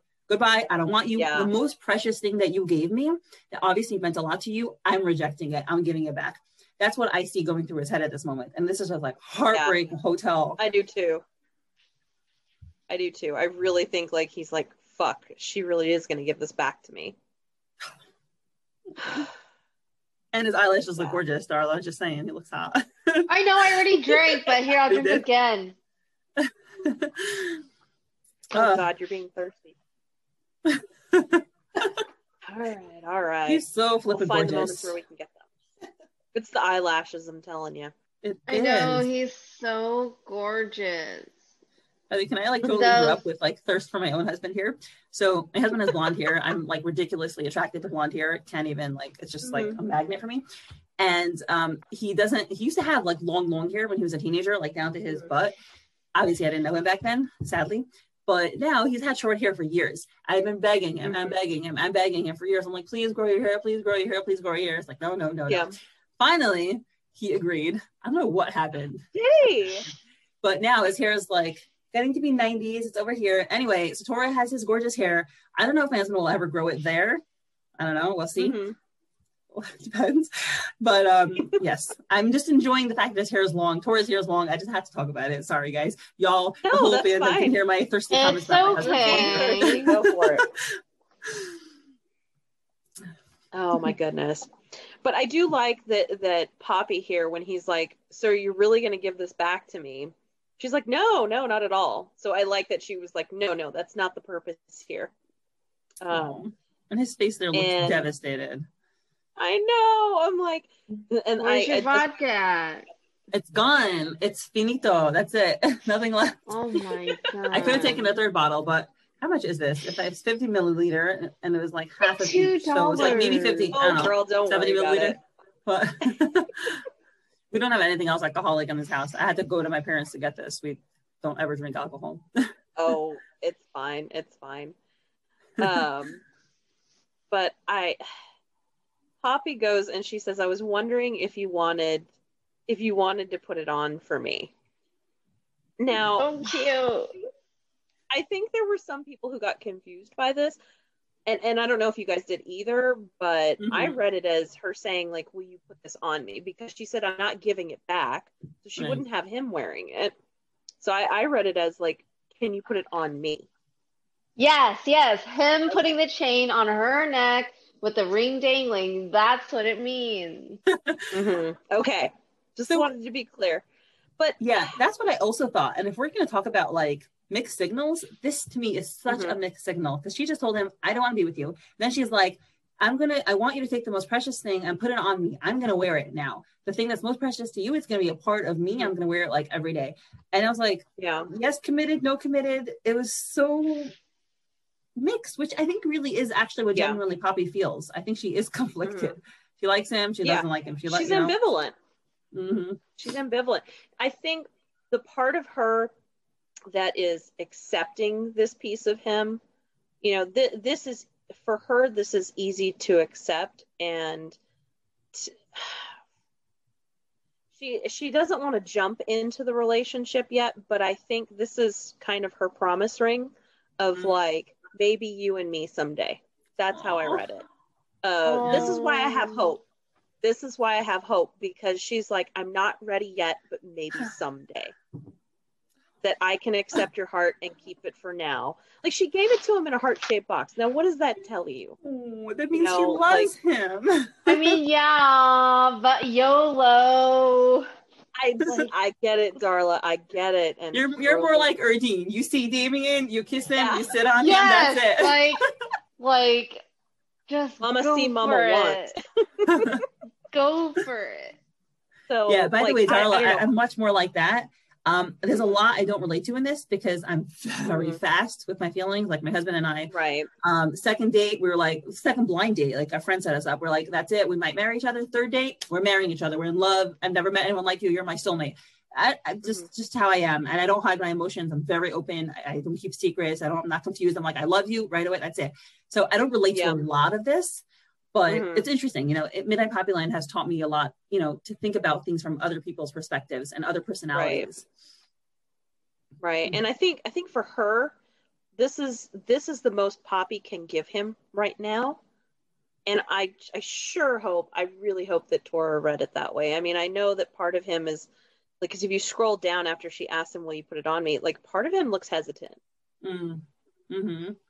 Yeah, like, I think, he doesn't want to be he's hurt again. unsure yeah. Yeah. and i get that i get you that he, he's confused, I think, by her hot and cold, which is what he was Mhm. doing to her. Other people pointed out he was doing hot and cold Yes. to her also. You know, Yeah. they're both they're both not they're both like skittish, you know? Yeah, yeah. That she's ambivalent, and it's okay to be ambivalent in the beginning of a relationship, especially if you just jumped out of one. Because I'm just not that I want to go on my therapist podium here, but y'all, it is not healthy to jump from an abusive relationship straight into another one. Like, just don't, just no, don't do it. And so I think, like, right here, she's like wanting to have some emotional pause. But I also think, like, this is where I kind of read between the lines and said sometimes you have to read what's not happening. Mm. And for me, it was it was what she wasn't saying. You know, she didn't say that she would never consider him.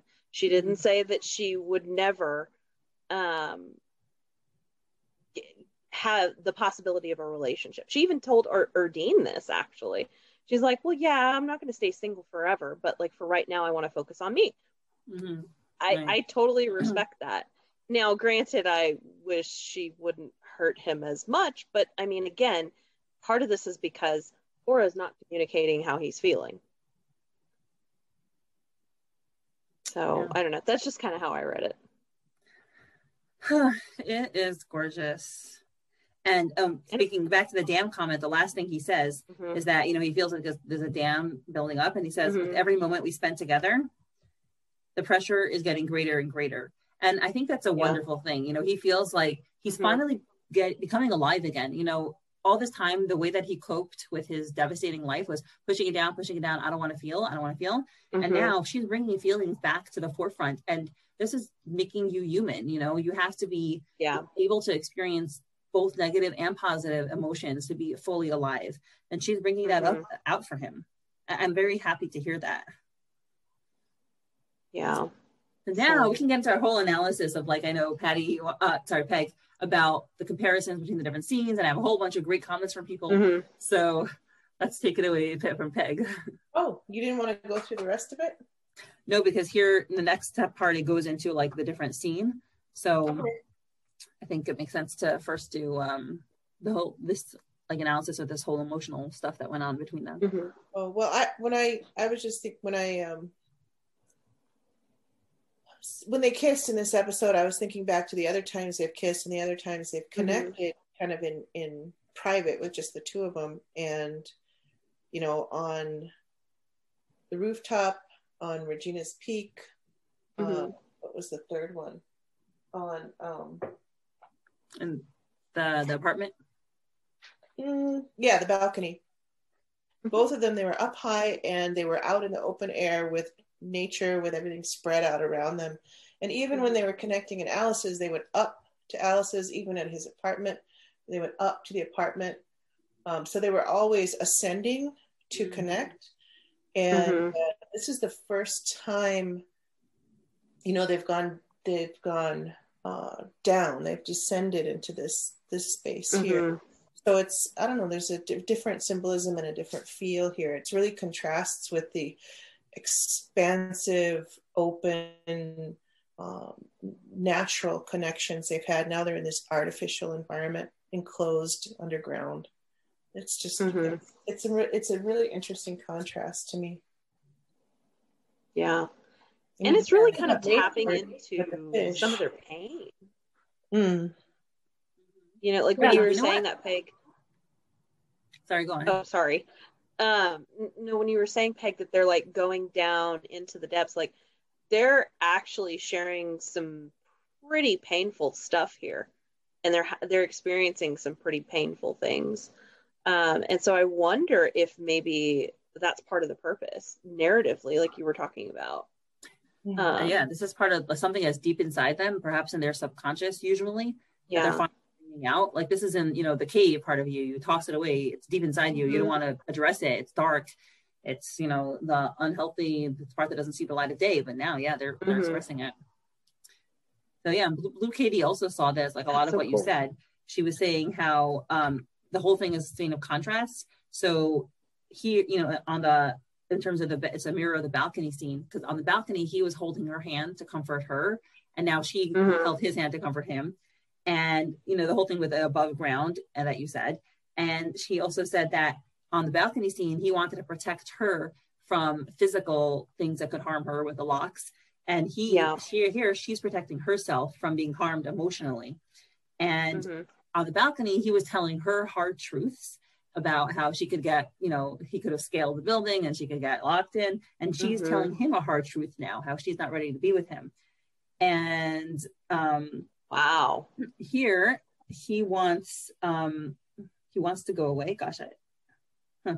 yo, here he wants to like in the balcony, he wants to get closer to her, and here he wants to get away from her. I think I I think I didn't write that right down correctly. but anyway, and then Charmelin Mhm. was talking about how it's also like on Regina's Peak. On Regina's Peak, he said goodbye and he shut her down. Mhm. And here she's kind of saying goodbye and shutting him down. It's like the opposite. Oh, wow. Dang. That's a good Mhm. point. Holy crap. Yeah. And there was another, um, Miss Millennial Pink was also comparing it to the balcony, so not the balcony, Regina's Peak, where there it was her birthday and she, um, oh my gosh, I wish I could write more clearly. Um, she wanted something and he said no. And he, um, oh my God, her triggers were raised on her birthday. Wait, her triggers were right, you know, right, right after he says no, she kind of felt abandoned, right? she felt like okay you know he doesn't want to be with me and right especially with the restaurant the next day she felt like okay you know i thought he said no for a good reason and Mhm. here his triggers are being raised she's saying goodbye and his triggers are being raised where you know he's just being used so Yeah. that's also the contrast there and it's his oh, birthday wow. also so it's direct parallelism Yeah. Oh, good grief.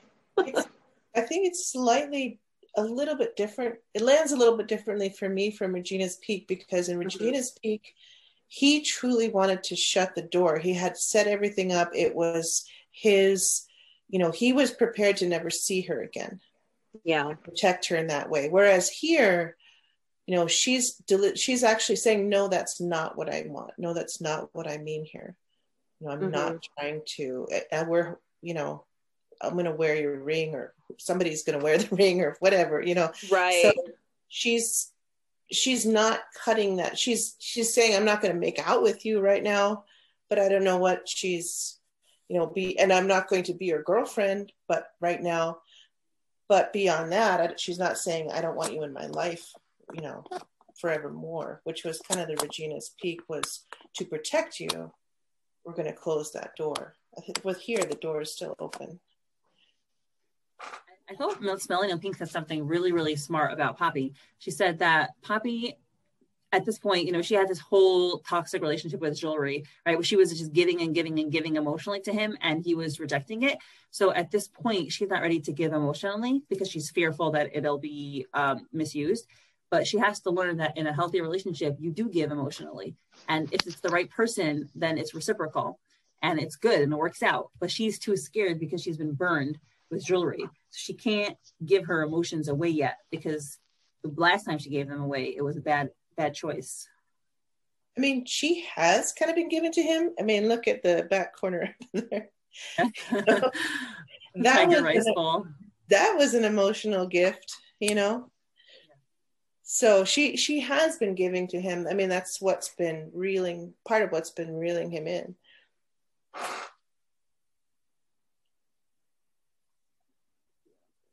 Peg, Yeah. can you try that on for just a minute? Sure. Okay. I suppose I could.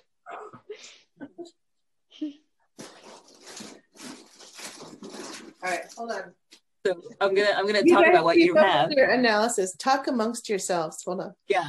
Well, for the purposes of, of illustrating what, what you're doing, you have a um, paper mache, or I guess it's called like lantern, Chinese lantern looking tiger rice ball. Uh, it's a tiger rice head, and it is going up on Peg's head, and it is adorable. Yeah. And once it's on there, I will not be able to see a darn thing. So let's, let's do this. Those are the crunkling noises you hear in the background. Boom. there it is. Tiger rice ball. Good. So freaking cute. So Make stinking cute, we should say. I, I love that love so much. It's so perfect. Classic. It looks just like, and it even has the gauges, by the way. Did you make this? Well, yeah, of course I oh made it. Oh my it. god! Here I was thinking that you bought it, and then I looked at the gauges. I was like, "No way! This looks exactly like what he made her." And the little the bangs. Wow! He tried rice ball. oh my gosh! Wow, People I are so dedicated. My, I love it. We're so crazy in a good way. my analysis is getting better So and better. crazy. Oh my god! I love that so much. yeah, it's I'm gonna groom myself. Hold on. Comb my hair. oh, I'll comb your hair off. Tori doesn't need to comb his hair. He probably hasn't combed his hair in like five years. You're like, see, now we need to make another one that looks like the Regina's Peak rice ball, Oh where my it's just kind of screwed up just a little bit. What? Be like, Drunken rice ball. the other side. Talk Oh, Lord. Uh-huh. Maybe she'll Yeah. make him a rice ball to make him make, feel better. Anyway, um, Debbie also said something really interesting. She said that Poppy lives in shades of gray because Tora, right, when he wanted to say goodbye, he just said goodbye. And now, like when he, or the way he responded to her was he shut it down, right? He's like, oh yeah, it's just a makeout session with a random person. And Poppy is like li- living in the back and forth. She's like, I'm not ready to be with you fully, but I am, you know, I do care about you and I do have a connection with you. So mhm. Poppy still is able to be a little more available and a little bit more, I think, mature and realistic than Tora because Yeah. Tora is a little, a little bit of an all or nothing. He, he's never, he's always had the nothing and now he wants the all and he can't have the all. So he just wants to go back to the nothing. Right. Right. And I mean, if you think about it, in his world, it makes sense to have that very black and white thinking. Uh, you either do or you don't. You either live or you die. You know, there's there's no real in between for him. Um, And he's probably a everything very is either intense in- person also. yeah, I think and when a, you don't have intense person. choices, yeah, and when you don't have choices, it's it's hard to live in the gray because Mm. choices are made for you. They, they either happen or they don't. Right. yeah. um, and and Poppy has to live in the gray. I mean, most of us do, um, Mm-hmm. and and I bet that's very confusing for Tora because like he wants an answer. Right. Yeah. But let me ask you this: Mhm. When was the Uh-oh. last time any of you ladies had a man sleeping with his head in your lap who was not your sweetheart? Duh. It was at least twenty years ago. And did he become your sweetheart? nope, I That's a sweetheart move, right? I I can count on one hand how many like serious relationships I've had, but I have had plenty of uh fly by nights is what I will call them. Mm, I see what you're saying. Yeah. So I mean on on some level like yes, you connect with that person, but you know, I I, I will say you know you're right, Peg. Like that's typically something that's reserved for someone who is your sweetheart, somebody that you you emotionally connect with because it's a very intimate Yeah, a situation. certain level of intimacy there. Yeah. Yeah. You're So that's very about true. oral, right? Maybe. yeah. Maybe. One day. Thank Gee. fuck this is not going on YouTube. oh god. Oh god. But but sure, sure. We could be talking about that here. But I know you're you're totally right, Peg. That's I think s- I wonder if, and I could be completely wrong here. I wonder if Poppy engages in these these sorts of intimate exchanges because it feels natural to her. But at the same time, I don't think that she truly understands like the full weight and the full meaning of them for Tora. Possible. Yeah. Yeah. I just I wonder about that because for her it's like it's nothing to like give somebody a hug or to, you know, compliment them or to understand them, but you know, in in Tora's world that that's not a thing. But I making don't think she understands. out, that Sorry, was go ahead. something heart for her. Of, of Yeah. from her heart, from family. You know. I don't think she knows how deprived he is. You know how he's never. I don't know how. I mean, he was looks around five when he ran away from the orphanage. So like, I don't know what his life was like before, but he probably didn't have the greatest life even before then. But he has never had like that maternal or paternal, you know, probably love and affection. So he's Mhm. really deprived. so it means a lot to him. To him, whereas for her, like it might be, you know, she's much more used to affection, whether it's from her, Yeah. her parents, her mom before she ran away, her dad before he died, her grandma she always Mhm. had, her cousins. You know, she's more used to it. For him, it's Yeah. like it's a huge deal. Yeah. For sure. So um, EJ was saying something really interesting about them. She said how Poppy and Tora are they're born in the same month, right? They're born March 11th and 30th, but they're on completely opposite. So they have- a lot in common, but they're on completely opposite side of the zodiac because apparently um, Aries is first and Pisces is last. So they have a lot in common, but they also have a they're far apart and they will have to work hard to get together to get to each other. Hmm. Hmm. That's interesting. I didn't know that. Yeah I'm, I'm doing my duty as a, a a comment reporter even though i have i don't have like hold of the zodiac signs at all but Yeah. but i know lily does put in symbolism and meaning through that so hmm we'll have to put that in Oh, for sure. For sure. Mhm. Um, oh and Vida said something really funny about the frog. She was like, how we talked about, you know, the frog is Poppy or Tora. She's like, plot twist, the fandom is the frog sitting in water and stewing until we die. like it's too late for me. Sorry, y'all. I will just have to like. Lily already owns my soul, so it's fine. Mhm. That's so, So- true. Um, I think we can we can go on to the next part, and I think there's a whole Mhm. bunch of stuff to talk about the chain, but I think we could talk about it. There's a, some panels that may have to do with the chain and stuff, so Mm-hmm. because we're curious like what happened. But let's just Yeah. I think discuss the panels, and then we'll be able to speculate. So we have a break, right? It's the next. There's a those two boxes that symbolize like moving on. And here, um, Poppy is talking to Gyu, and she says, "Hey, aren't you the new security guy at our building?" So yes, we finally have Gyu has finally you know, moved in. Can't wait to see some cute interactions there. And he has another job, poor dude. and he's like, "Yo, did you download the updated Gate app? I sent that a reminder yesterday." Which, by the way, my first thought is like, "You, you are such a cutie pie. You're always doing your job. You're so good at what you do." He's just like such a dependable guy, you know, Yeah. like. He puts other people before himself. You know, he mm-hmm. could be saying, like, he could be flattered that Poppy noticed him and remembered him. He could be like finding out more about Poppy, but he's like, worried about. He's like, oh, I want to do my job well. Which the job job or the Tora part of the job? I don't know. What is this? what is this app? What you know? Did you create this Yeah. app? Do you? Is it I- from the company or is it your own thing? Was Poppy the I only one who got the text? Mhm. Oh gosh, no, I questioned it too. I was like, uh, you know, I was like you, Mindy. At first, I was like, oh, that's so sweet and that's cute, and of course he's doing his job well, and and I think that that's absolutely true. And I think it's also possible that this is this is something to track her with. and she's like, thank you, but more than that.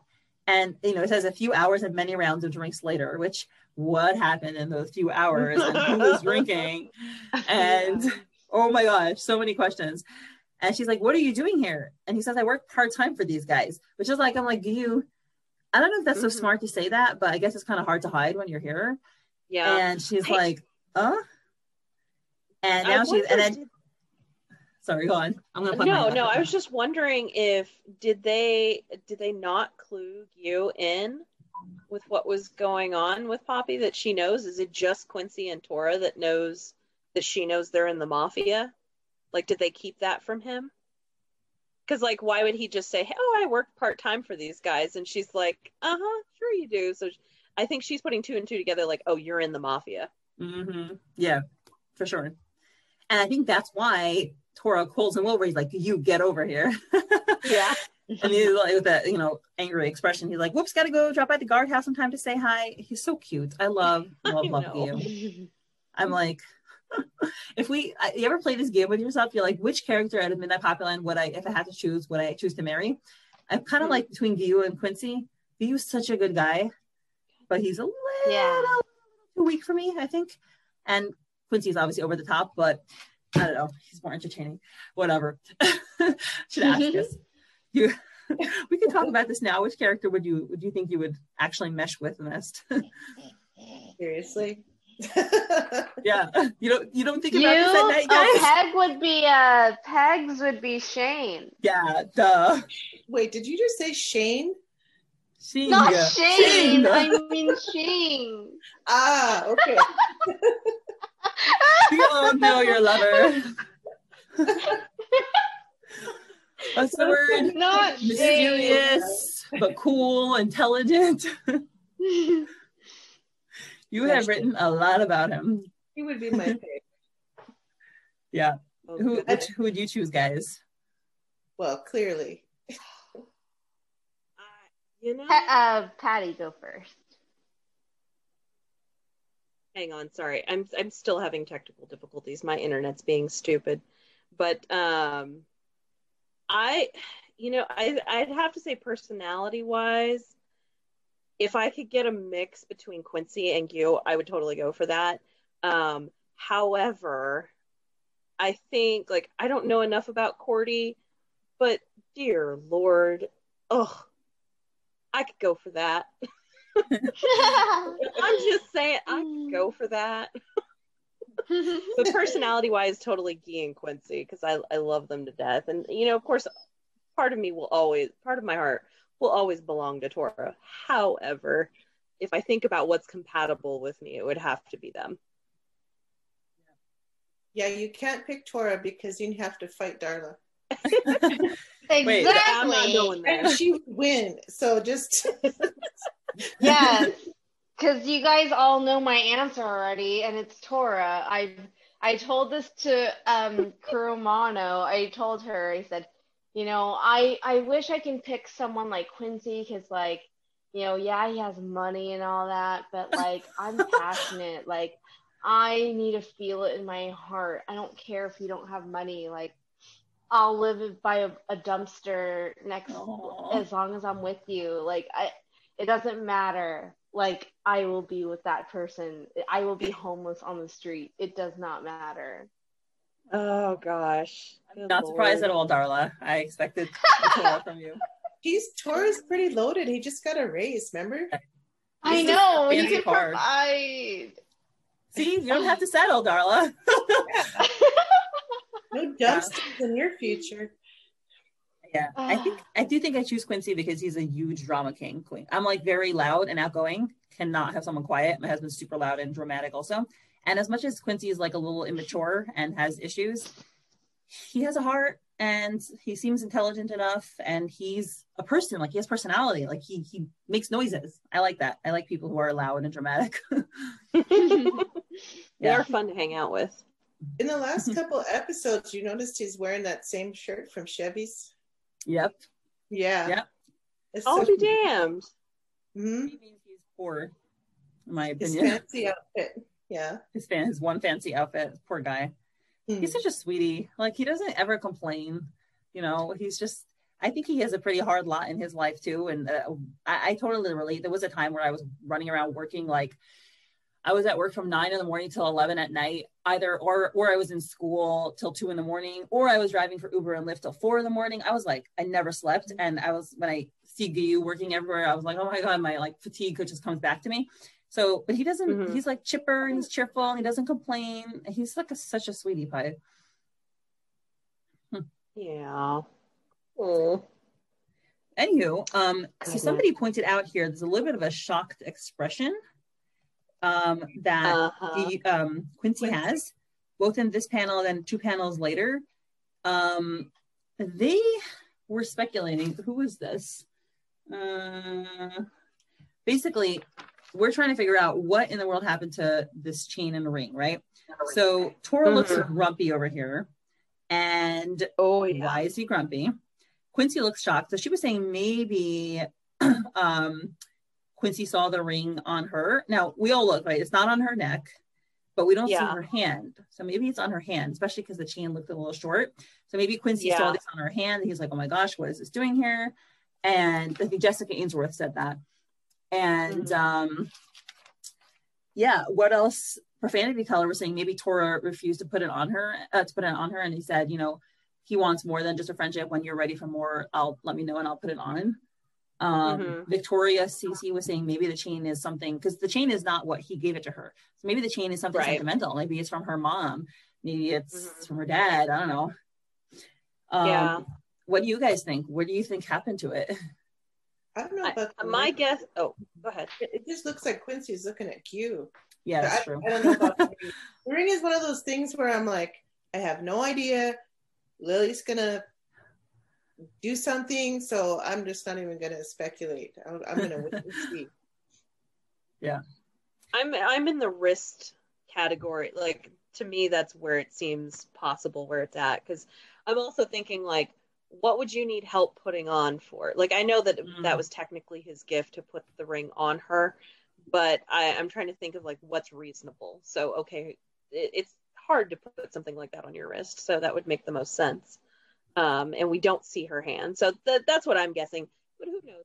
I could be wrong.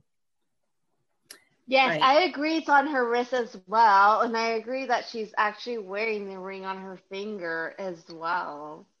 Oh, Yeah, probably, it's probably too big, unless it's on her thumb, maybe. Yeah, one of them. yeah. It still makes me wonder why he's why he's uh, feeling very broody and salty because Mhm. I you know it just kind of makes me wonder because if, if he had accepted that or said hey yeah I'm cool with that like you would think that his mood would lift a little bit but I don't know It's a couple of hours. What happened in those few hours? right there's a lot Maybe that can happen Maybe he's broody because she's far away from him. You know, she's with the guys and he's not. What? Mhm. Like, maybe maybe they spent Yeah. a wonderful few hours together, and he's upset that they're not together again. I, maybe No. I don't know maybe they I hope for a flashback I don't know. Guys do get jealous like that. Like if they see you surrounded with all these other guys and you're not giving him attention, like they do get a little, you know, pissy yeah about that. yeah which By we already way- know he already has Yeah. Darla, if you, if you want to drink Yeah. again, his arms look amazing over there. Just saying. Was it Darla? knows. it was Oh, oh, sure. His arms look so good. Oh my god. right I'll finish this damn thing Yeah. Nicely Delish. done, so Mindy. delicious. Come on y'all And Pa- and and you know, uh, Poppy feels the same way because she's bedumping. Why do you think she's bedumping? Do you think she's bedumping because he also because she thinks he looks gorgeous or because he's grouchy? Like, what's her bedump for? I don't know like Like, I mean, I would probably be dumb, but you know, well, A, he looks gorgeous, and B, it's like, why is he like being all grumpy, not looking at her? And it's because all his um, thuglets, as Christina would say, are. And she's not giving him attention, so she's feeling like, uh oh, oh, I better give him give him attention. maybe, Yeah. Maybe, guys, this is like a totally normal theory. Maybe during those few hours, they hopped out to the Princess Hotel next to them, had sex, came back, and now she's looking at him and remembering the time that they had sex five minutes ago, and his gorgeous body all over her. Just Man. saying. Excuse I love that one. Mindy for the win. Yes. maybe that in an SG. You guys, I don't vodka did do something. Oh, it's just God. Lily. It's just Lily. Lily's made me very horny. This is true. oh. Talked about this many times. Lily's Oh my improved God. my sex life and my husband's. Wonderful. that and all the fanfic. Oh my god. Patty, yours included, if I, you know, I'm honest. Everyone's fanfic here has led to a lot of, you know, collaboration afterwards with Oh. partner. Yes. Let's just say I get my ideas from somewhere. we'll leave it at that. I know, right? We don't know about mm-hmm. TMI in this place. You're right. There's no There's such no thing. such thing. yeah, I'm a, yeah, I totally agree. Anyway, Poppy is like the guys are like, right, Miss Poppy, and she has no idea what they said, and she's like, oh, yeah, Oh, of course, and they're like, woohoo, and like you said, Peg, they're all flushed, but they're not flushed because they're blushing; they're flushed because they drank so much, Yeah. all of them, Yeah. and The Asian Cute. glow. yeah, Yes. they're all around her and they're all like pivoted towards her. You know, she's kind of like the star of their party. I think they're, I think they enjoy the attention by like a normal person and like Yeah. a nice person. It's probably like very rare for them to get that kind of validation from a person like that. Oh, you're worthy of being spoken to. I treat you like a human being. You're not like a thug that I look askance at. You know, maybe Right. they're not as sensitive as Tora about it, but they probably also enjoy being treated respectfully. hmm It could be enjoying the view. Yeah, that too. Yeah. That too. Cause, Cause pop is a snack. yeah. Good lord. But she looks so cute here. Like I love this. I, I know she has no clue what they said and she's just laughing probably out of discomfort. But like I love this panel where she's just, you know, her little eyes are scrunched up and she's laughing. I'm like, that's so precious. Hold on. Let me open So the door. cute. Hold on. Oh my gosh. But like who knows what they're joking about and what they're saying, what kind of pervy comments they could be making. Who knows? And I'm also thinking like, oh God, Poppy, did you just read us something? Because they're like, woohoo. And I'm like, oh boy. what did you just sign up for, honey? Yeah. So Poppy here is looking at her cell phone and she seems to be blushing harder here. Yeah. So what do you think she just got on her cell phone? oh, A dick pic. That's what it was. We had some people speculating that Erzine sent her a picture of her and Damien in the nearby hotel. you know, oh, she on. would totally do that. She would oh totally yes. like I took the Sagittarius home. Oh my god. So yeah, I think it's either that or maybe Tora sent her a text. I don't know because I'm. This is the only two things I could think that would make her blush like that. Oh god? I want to know. Don't leave me hanging. A giant mound. And now Brian, Mr. Genius Brian says, anyway, Miss Poppy, you want to hear a secret? She's like, a secret? Oh my God. And Brian, he's like, he's drunk, eyes are wide. He's like, did you know that Big Bro Tora is gay? And I said, when, when I read this, I was like, shut the fuck up, Brian. like, oh, why did you do that? also, you're so dumb. No offense, Brian, but you're so dumb. Oh come on now, Bryliner is he's still cute. He's okay. He's he's got to learn a few things about not sharing mafia secrets, but you know, he is But drunk. you know I will what's funny? At the pool scene, they were like, they weren't convinced yet. They were like, oh no, no way. You're telling me Big Mm-hmm. Bro's gay? Quincy, yeah, but Big Bro. So, like, it was like two weeks ago. And from then, Yeah, you're enough. convinced now that he's gay, even though you saw him hang out with her. Like, you don't know how to process what you see around you, bro. Who knows? I mean, he clearly is a dumbass, but like we all know dumbasses that get shit done for you if you tell them, do this for me, like they're gonna get it done, you know? you you need one of those in your corner, even though they're a dumbass, like they do what you want. So yeah, I see the good thing in him. fair enough. Oh, these boys, and, and I mean they're they're super young. If Tora is 26 and clearly he's older than these guys, I'm saying that these guys are in their early early 20s, so they're they're Yeah. young. He's in her early 20s. She's not that Oh dumb. god. But whatever. So it's fine. They didn't have the benefit of her experience and education and upbringing. Also, he's just dumb, but whatever. so, what do you think Poppy's going to react? How do you think she's going to react to this? I mean, my first thought was, was that this can be a vehicle to, you know, her hearing why they think he's gay, which is that he's never ever with women, and then realize that how unusual it is for him Mm-hmm. to kind of casting a, a sh- uh, like it's almost like negative space for those those feelings that he's not sharing, but you can see Mhm. his behavior. So and I saw some other folks that saw that as well. That was that was my first thought, and it's a little I don't know maybe just a little uh, levity at the end of a kind of grueling episode. Mhm. Yeah, yeah. I think that was needed. You're right. You're totally right, Peg. I, I don't think she's gonna fall for it. Yeah. I really don't. Yeah, who wouldn't? I mean, he got a freaking boner when she was on him in her skirt. Mhm. Like, how can he be gay? Yeah. No. Tongue not kissing. possible. Mhm. Yeah. Yeah, I mean he was Yeah. just necking behind the angel. Exactly. Yeah, yeah, but I do think it's going to come up in conversation. I do think that they are going to have to talk about it. Like, why did they think you're gay? Because let's say, for the sake of argument, that next week they decide, okay, we're going to be together. Now they've got to be together in secret because everybody in the clan thinks he's gay, and that he's probably been using this as a as a tactic to keep people at a distance, and and so they can't Mhm. use people against him. But I don't know. I'm I'm like super far ahead speculating, but that's only if they decided tomorrow that they wanted to be together.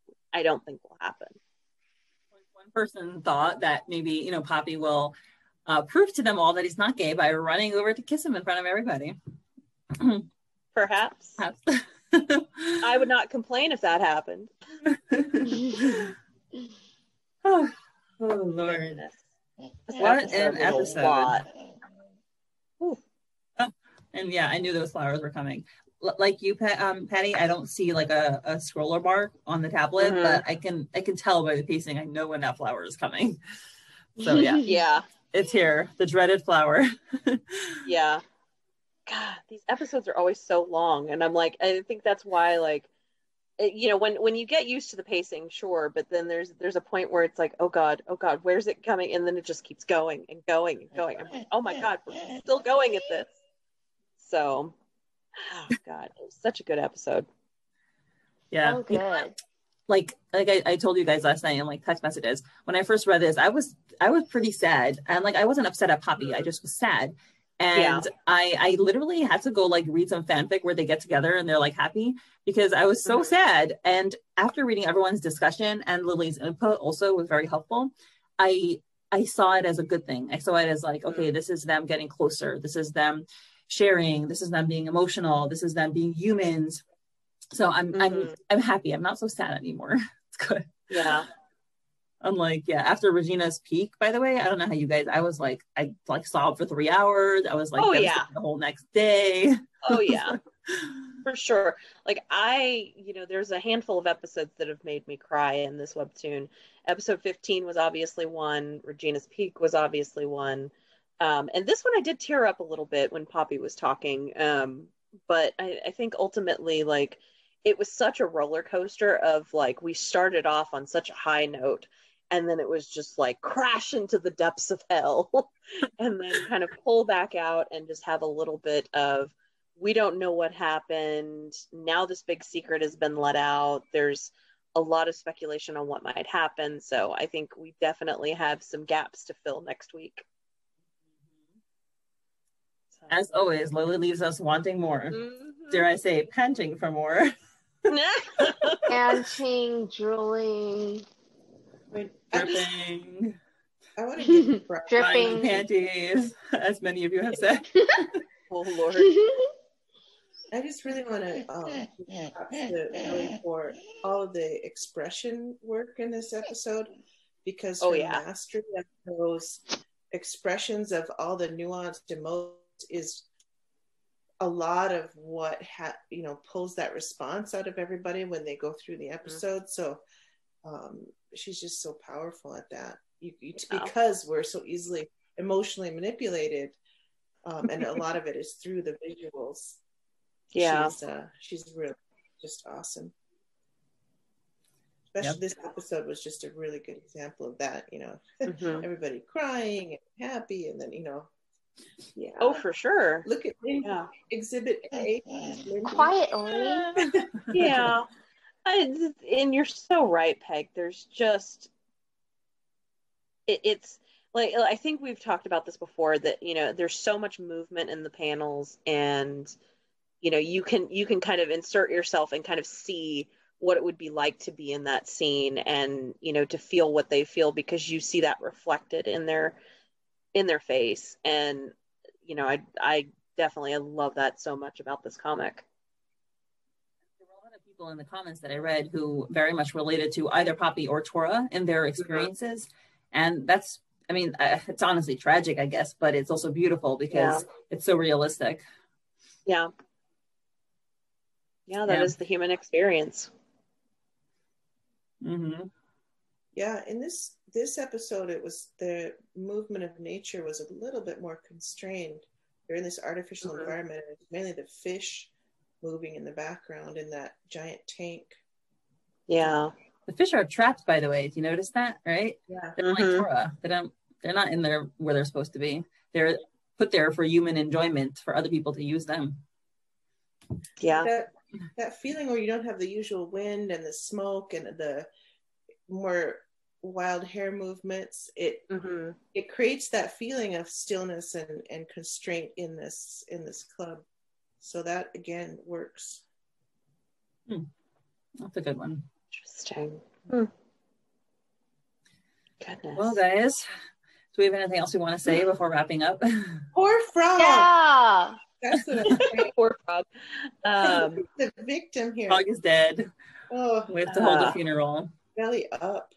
I just I want to say congratulations. I know we said this a little bit earlier, but congratulations to Lily and your team. Uh, this has been a whirlwind of a year. I had no idea this this time last year that my life would take this turn and how involved I would be with you all and and like how many friendships I've made and it's just been just straight up amazing. It's been mm. awesome and I love it and I can't wait for another year of this. Let's do it. Yeah.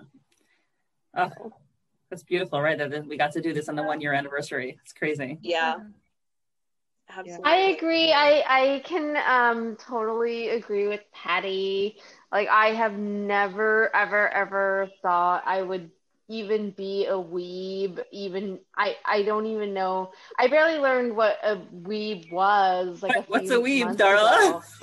Please explain. I, Is it a dweeb? Uh, apparently apparently someone that's like crazy obsessed with an anime or manga or whatever but I am clearly one according to all this shit and you know fan Proud. art and fanfic and you know me talking about it nonstop. Even my coworkers know about it. Like it's it has engulfed my life and I I don't know how to stop, but I'm thankful that it has came into my life and I love it so much. Love it, love it, love it. Yep. Yeah. Well, it also made me drink alcohol for the first time, and I thought I want to give you some feedback. I um feel fine.